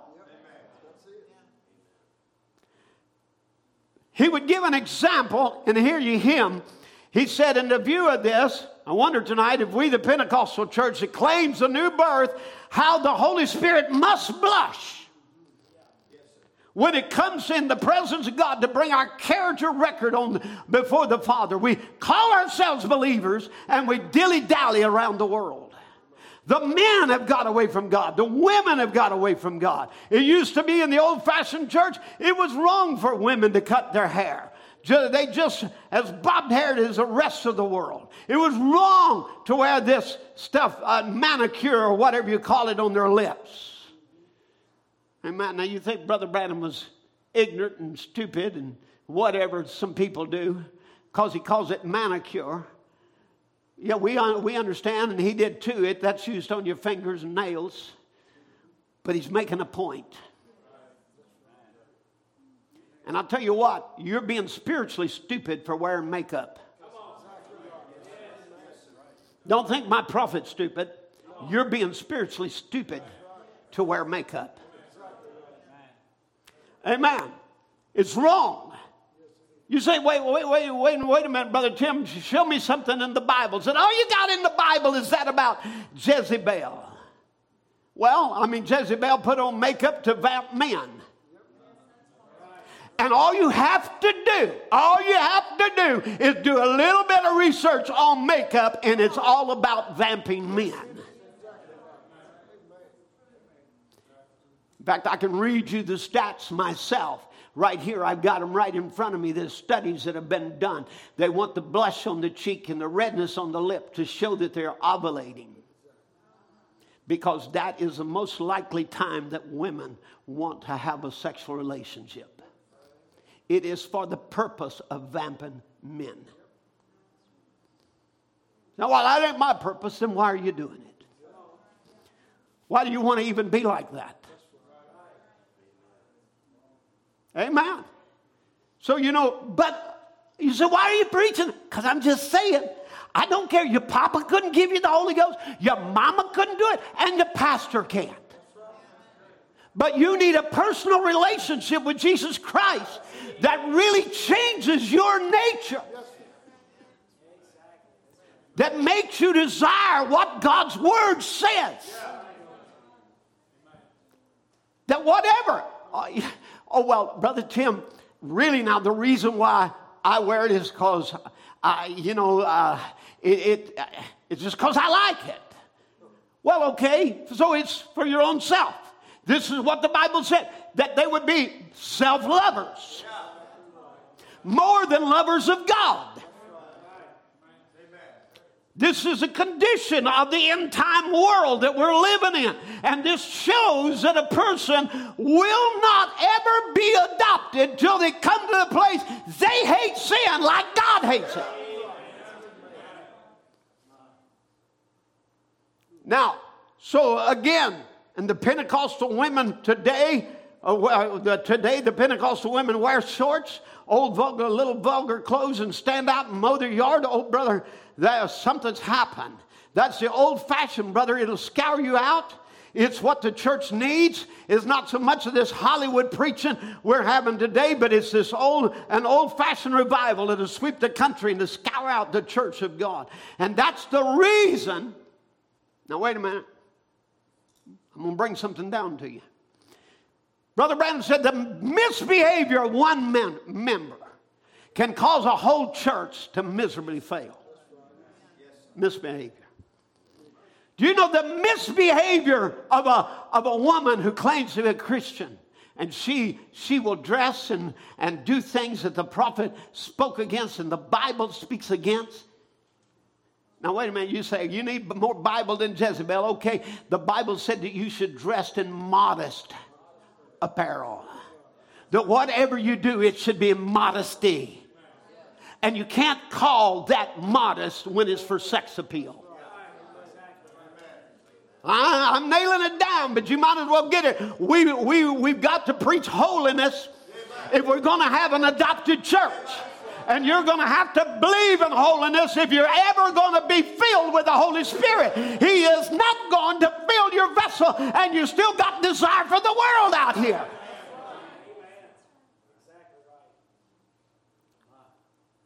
That's the reason we don't have miracles, all night prayer meetings, and things that we used to have is because something's happened. The Holy Spirit cannot bless. We've had we've taken different teachers. Will we've not let the Holy Spirit do the teaching, and how we get away with some little fancy, slick tongued fellow that is saying, "Oh, that's old fashioned. Don't believe in that."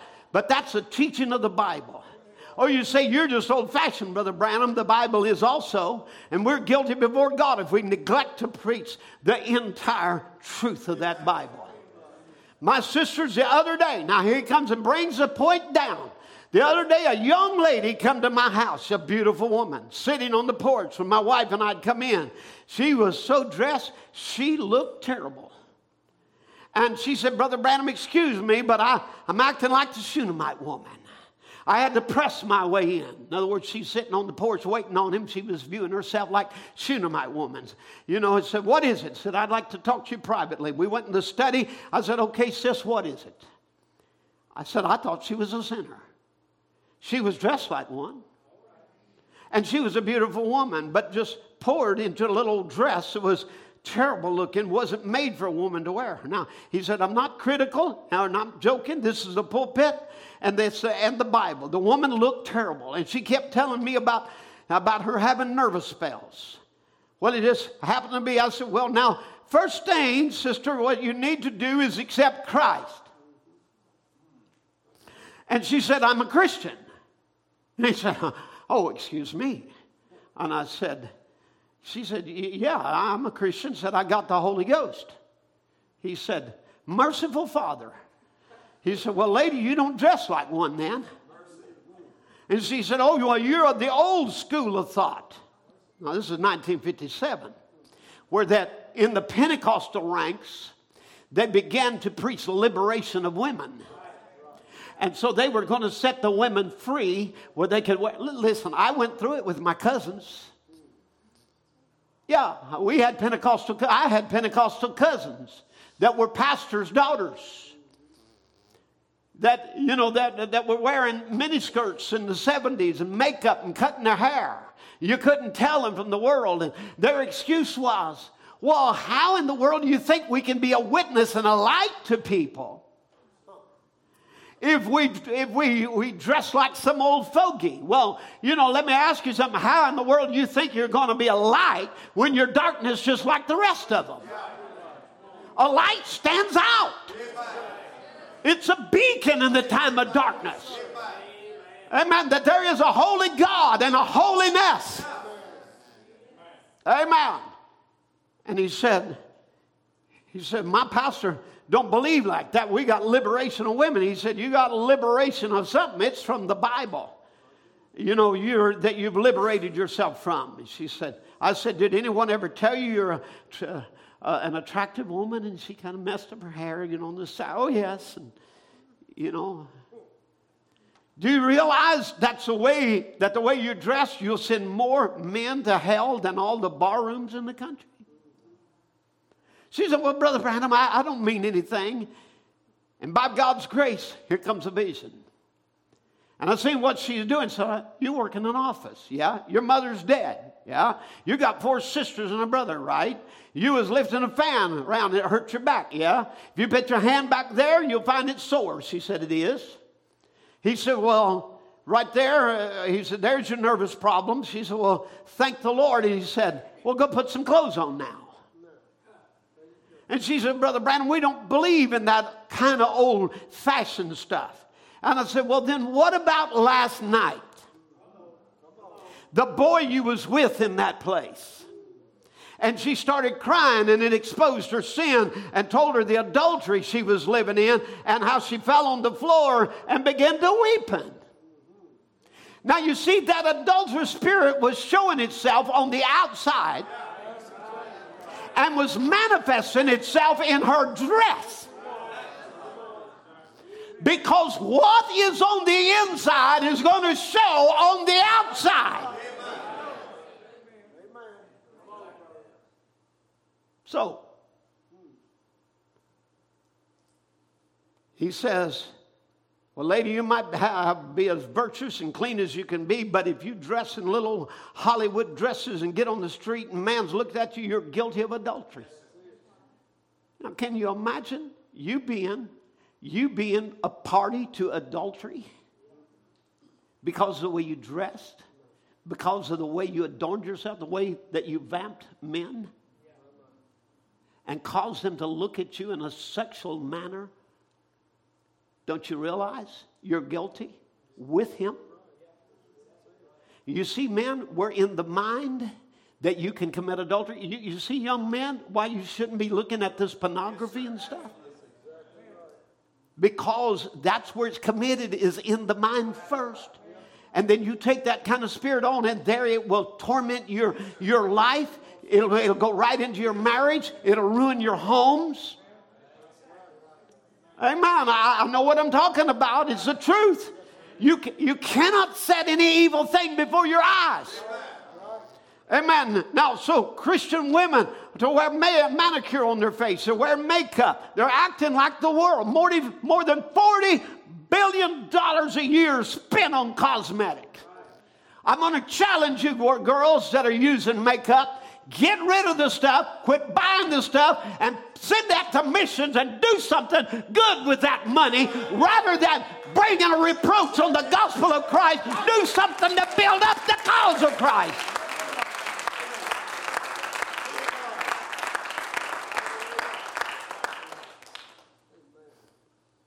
Well, anyway, there's a lot, a lot of this. But your daughters I've got to hear how they smoke, they drink, how the, the, the men are smoking cigarettes. And now, since marijuana is legalized, we're going to have we're going to have believers smoking marijuana. You say, how do you know that? Because they did it because they did it before it was legalized. Amen. Will you look at your watch for all of them? Show it up real high. Amen. All of them. They want to see right there. It's almost two o'clock, Brother Tim. You don't know how sore my feet get. You never had six surgeries on your feet and stand here preach for hours without complaining. That's right.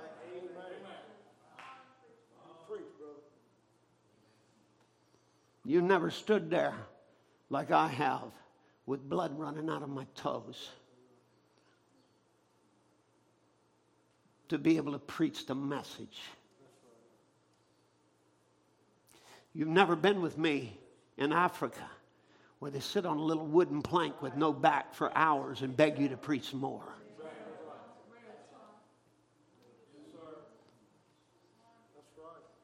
You're all right. You're not going to die.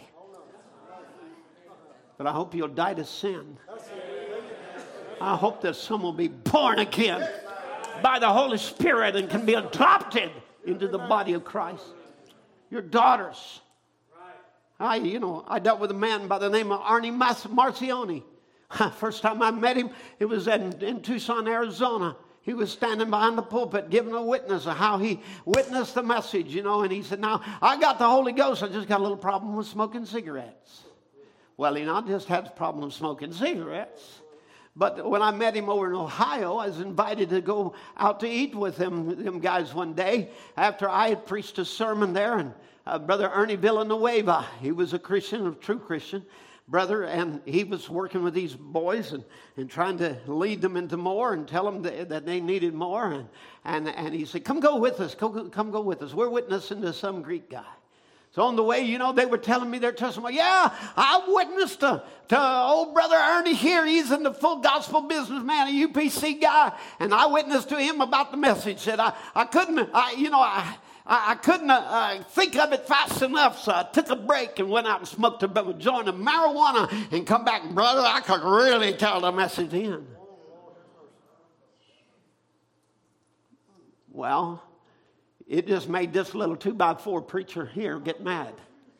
I got angry enough to begin to say, listen, you need a new heart and a new spirit. You've got that far maybe, and you believe the message and all of that, but you need something else. You need God's spirit.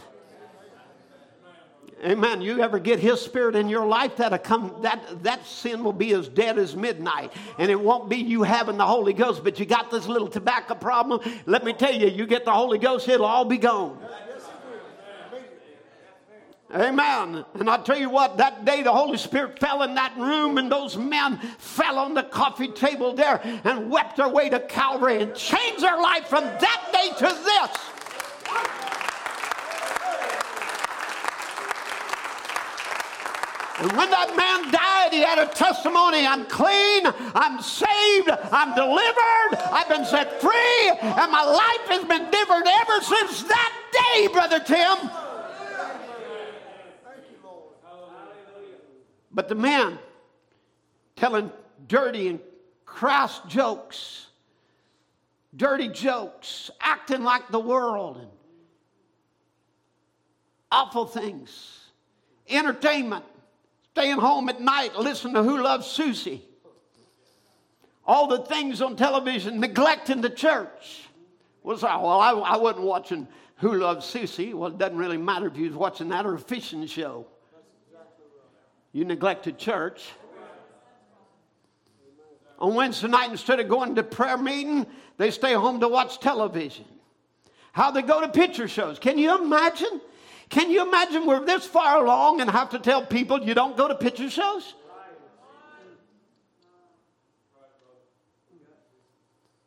Stay home on Wednesday night and to, to watch television. Christians go to bioscopes, picture shows, see these worldly pictures. And the, and the devil's a smart man. He brought it right in your home on a television.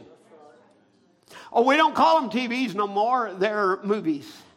Um, let's see, monitors. Um, uh, well, I mean, same thing, but um, yeah, we can justify it now. Uh, what is it when, when church members know what the latest flick that has come out and they know all about it and they know uh, they've already seen it and they can't wait for the next one to come? What is it?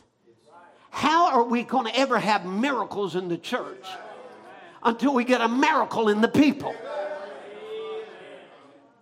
Amen. How are we going to do it? Your church, he said, your church, half of them, here's the tutor coming to the Father, the Holy Ghost. He's, he's you know, there's not two gods, but he's just make a, a, a type here. Your church, half of them don't even come to church on Sunday. No, on Wednesday night they stay home to see We Love We Love Susie or ever what's on television. You know, your child is not doing good. He's sassy. He's snoopy. He won't behave. He won't try to listen. He won't try to learn. He just don't care. They sit around. Now here I'm coming. They sit around and look like a little jug and fill up pretty quick and get up and go home. In other words, they have little capacity for the word. You know, they fill up real quick. I'm through. I'm through. Headship. What about it, brothers? It's your time. You call yourself a man and head of the house. You let your woman strip herself off and get out on that lawn with a cigarette in her hand before men shows how much man you are. Then he goes on about headship. You see, Christian life produces a headship. It makes the head the, the, the, the head of the man Christ, and the head of the woman the man, and the, and the head of the family the parents. Amen. Come on. So, you, so again, you know, it produces headship. Now, what I want to know, men, what are you doing with your headship? Well, my wife won't listen. Well, where is your fasting? Where is your praying? Where is your agonizing with God? Where are you applying the token your home until something happens? Where are you desperate about this? Sin has got into my home. I can't, I can't let it keep on going without crying out against it. And, I, and, and, I'm not talking about becoming a tyrant. I'm not talking about some using them a beast force. I'm talking about you on your knees bringing Christ into that home and bringing an atmosphere that begins to change lives. I know, I know what prayer will do in a home. I know what godly leadership will do. And I know what applying the token will do. Look, look at my, my four children that I got. I know what it means to apply the token. I know what it means to create an atmosphere. I know what it means to have a home under the Holy Spirit. And you can have it too. And every one of you young men ought to make that your goal and ambition that Christ is going to be the head of this home. Amen. You follow little cliques in the church and you're fussing and fighting and gabbling and biting and you know, you don't like what goes on here, and you don't like this, and you find something wrong and here, and you know what? You can go to wherever you want to go. Find whatever church you want to. But unless there's a change on the inside, you'll go there, and it won't be long. You'll be finding the problem here and the problem there and the problem. You know what? Because the problem's right here.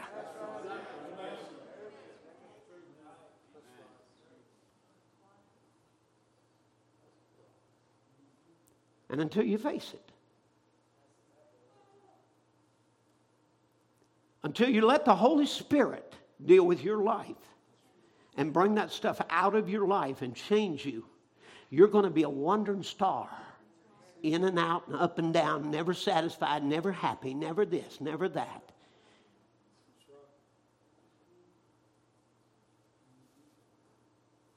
Floating along, a wandering star, drifting from here to there. But if you can ever come to Christ, He'll be an anchor in your soul.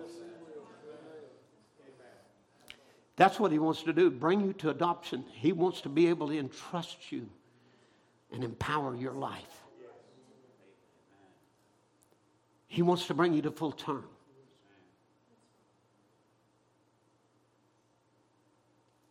Now I want to bow your heads. Let me just say, as, you, as the musicians are coming now, also the tutor would talk about all separated, dividing, arguing and fussing, disputing over little petty differences, unbelief, unthankful, unholy, without natural affection, arrogant, dilatory, arguing our little religious differences and splitting hairs, and such nonsense. And when we got today, families that are all broke up, supposed to believe the message, and can't even worship together. Can't even come together to worship God together. It's because the Holy Spirit is not there.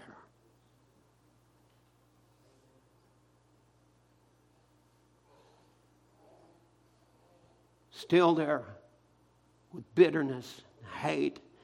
Some of you some of you don't want to even serve Christ today because of what you've seen in your own family's life. But I'm going to tell you, your family is not the example the Bible is God's example.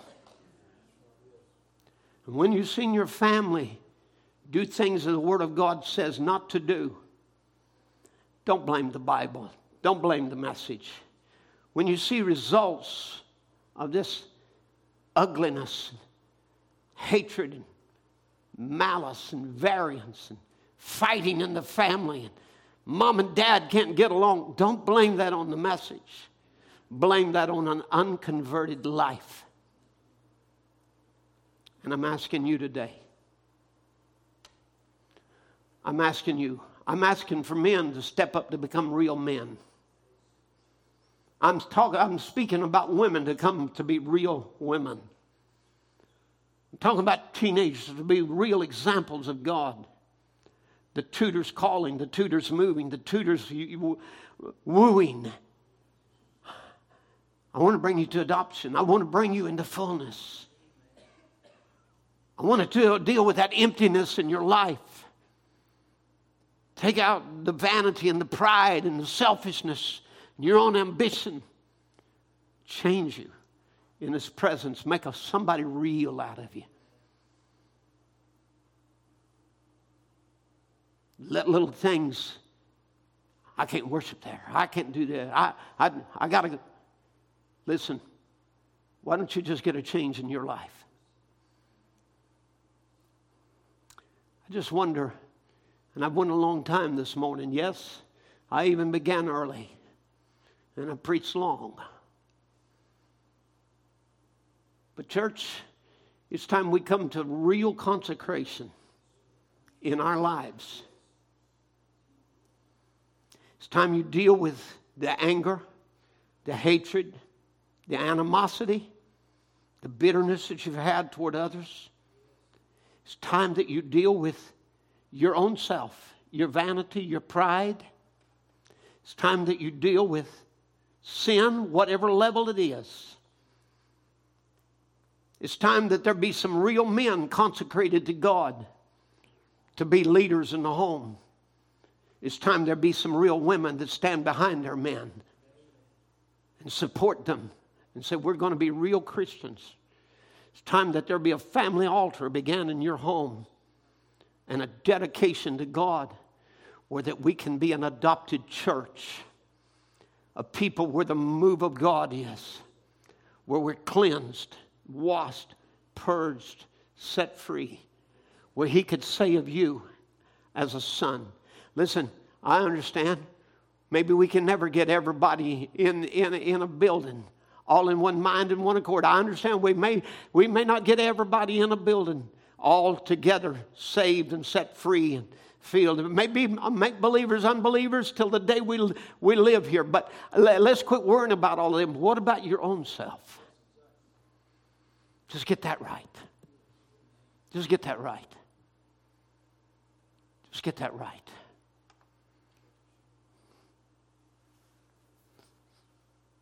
Full term.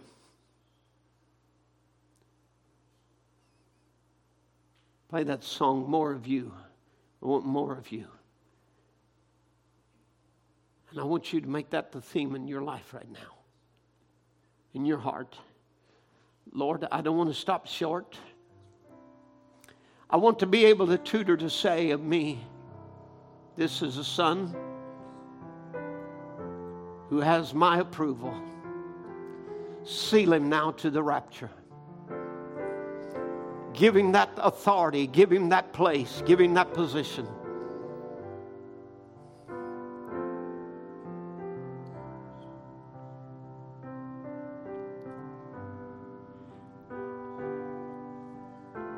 Maybe you've been placed in the land. Maybe that's you're in the homeland. So, Brother Tim, I settled this a long, long time ago. But I'm asking you, even in the homeland, is there another scripture? Is there another promise? Is there something more for you to achieve? Is it there for you? Can you reach out to it today? Can you just say, I'm going to deal with even that enemy, that Goliath, that obstacle, that complex, that hindrance in my life that's just really kept me from being a full possessor of the promise. I want to come in its fullness. Will you invite him to do it today? With all your heart now? With all your heart? Just let him talk to you just a moment. Just let him talk to you. Woman, what about you? Can you come under headship?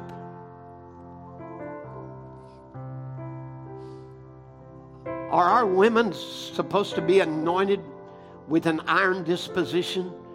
That they're not soft and tender by the Holy Ghost and can be led by a husband into the Word and then walk together in Jesus? Is our men supposed to be so wimpy that they can't take position and headship in their home and bring a godly atmosphere? Is our young boys going to be raised up to be perverts and every kind of pink suede stuff and whatever sissified ways you don't know how to be a real man?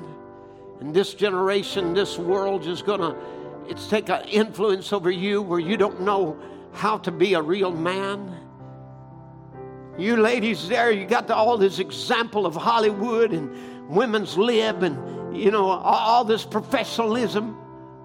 Why don't you be a real Christian? Something that's really real. We want to see Christ, not some woman's lib. There's enough of that out there. You don't need to, to demonstrate that. That's been demonstrated enough. Why don't you demonstrate a real godly child of God? surrendered to God. Young lady, won't you have that ambition? I want to be a mother, a wife, a daughter of God, first, first and foremost, a child of the King, surrendered to God. Would you ask Him to do it for you in your life?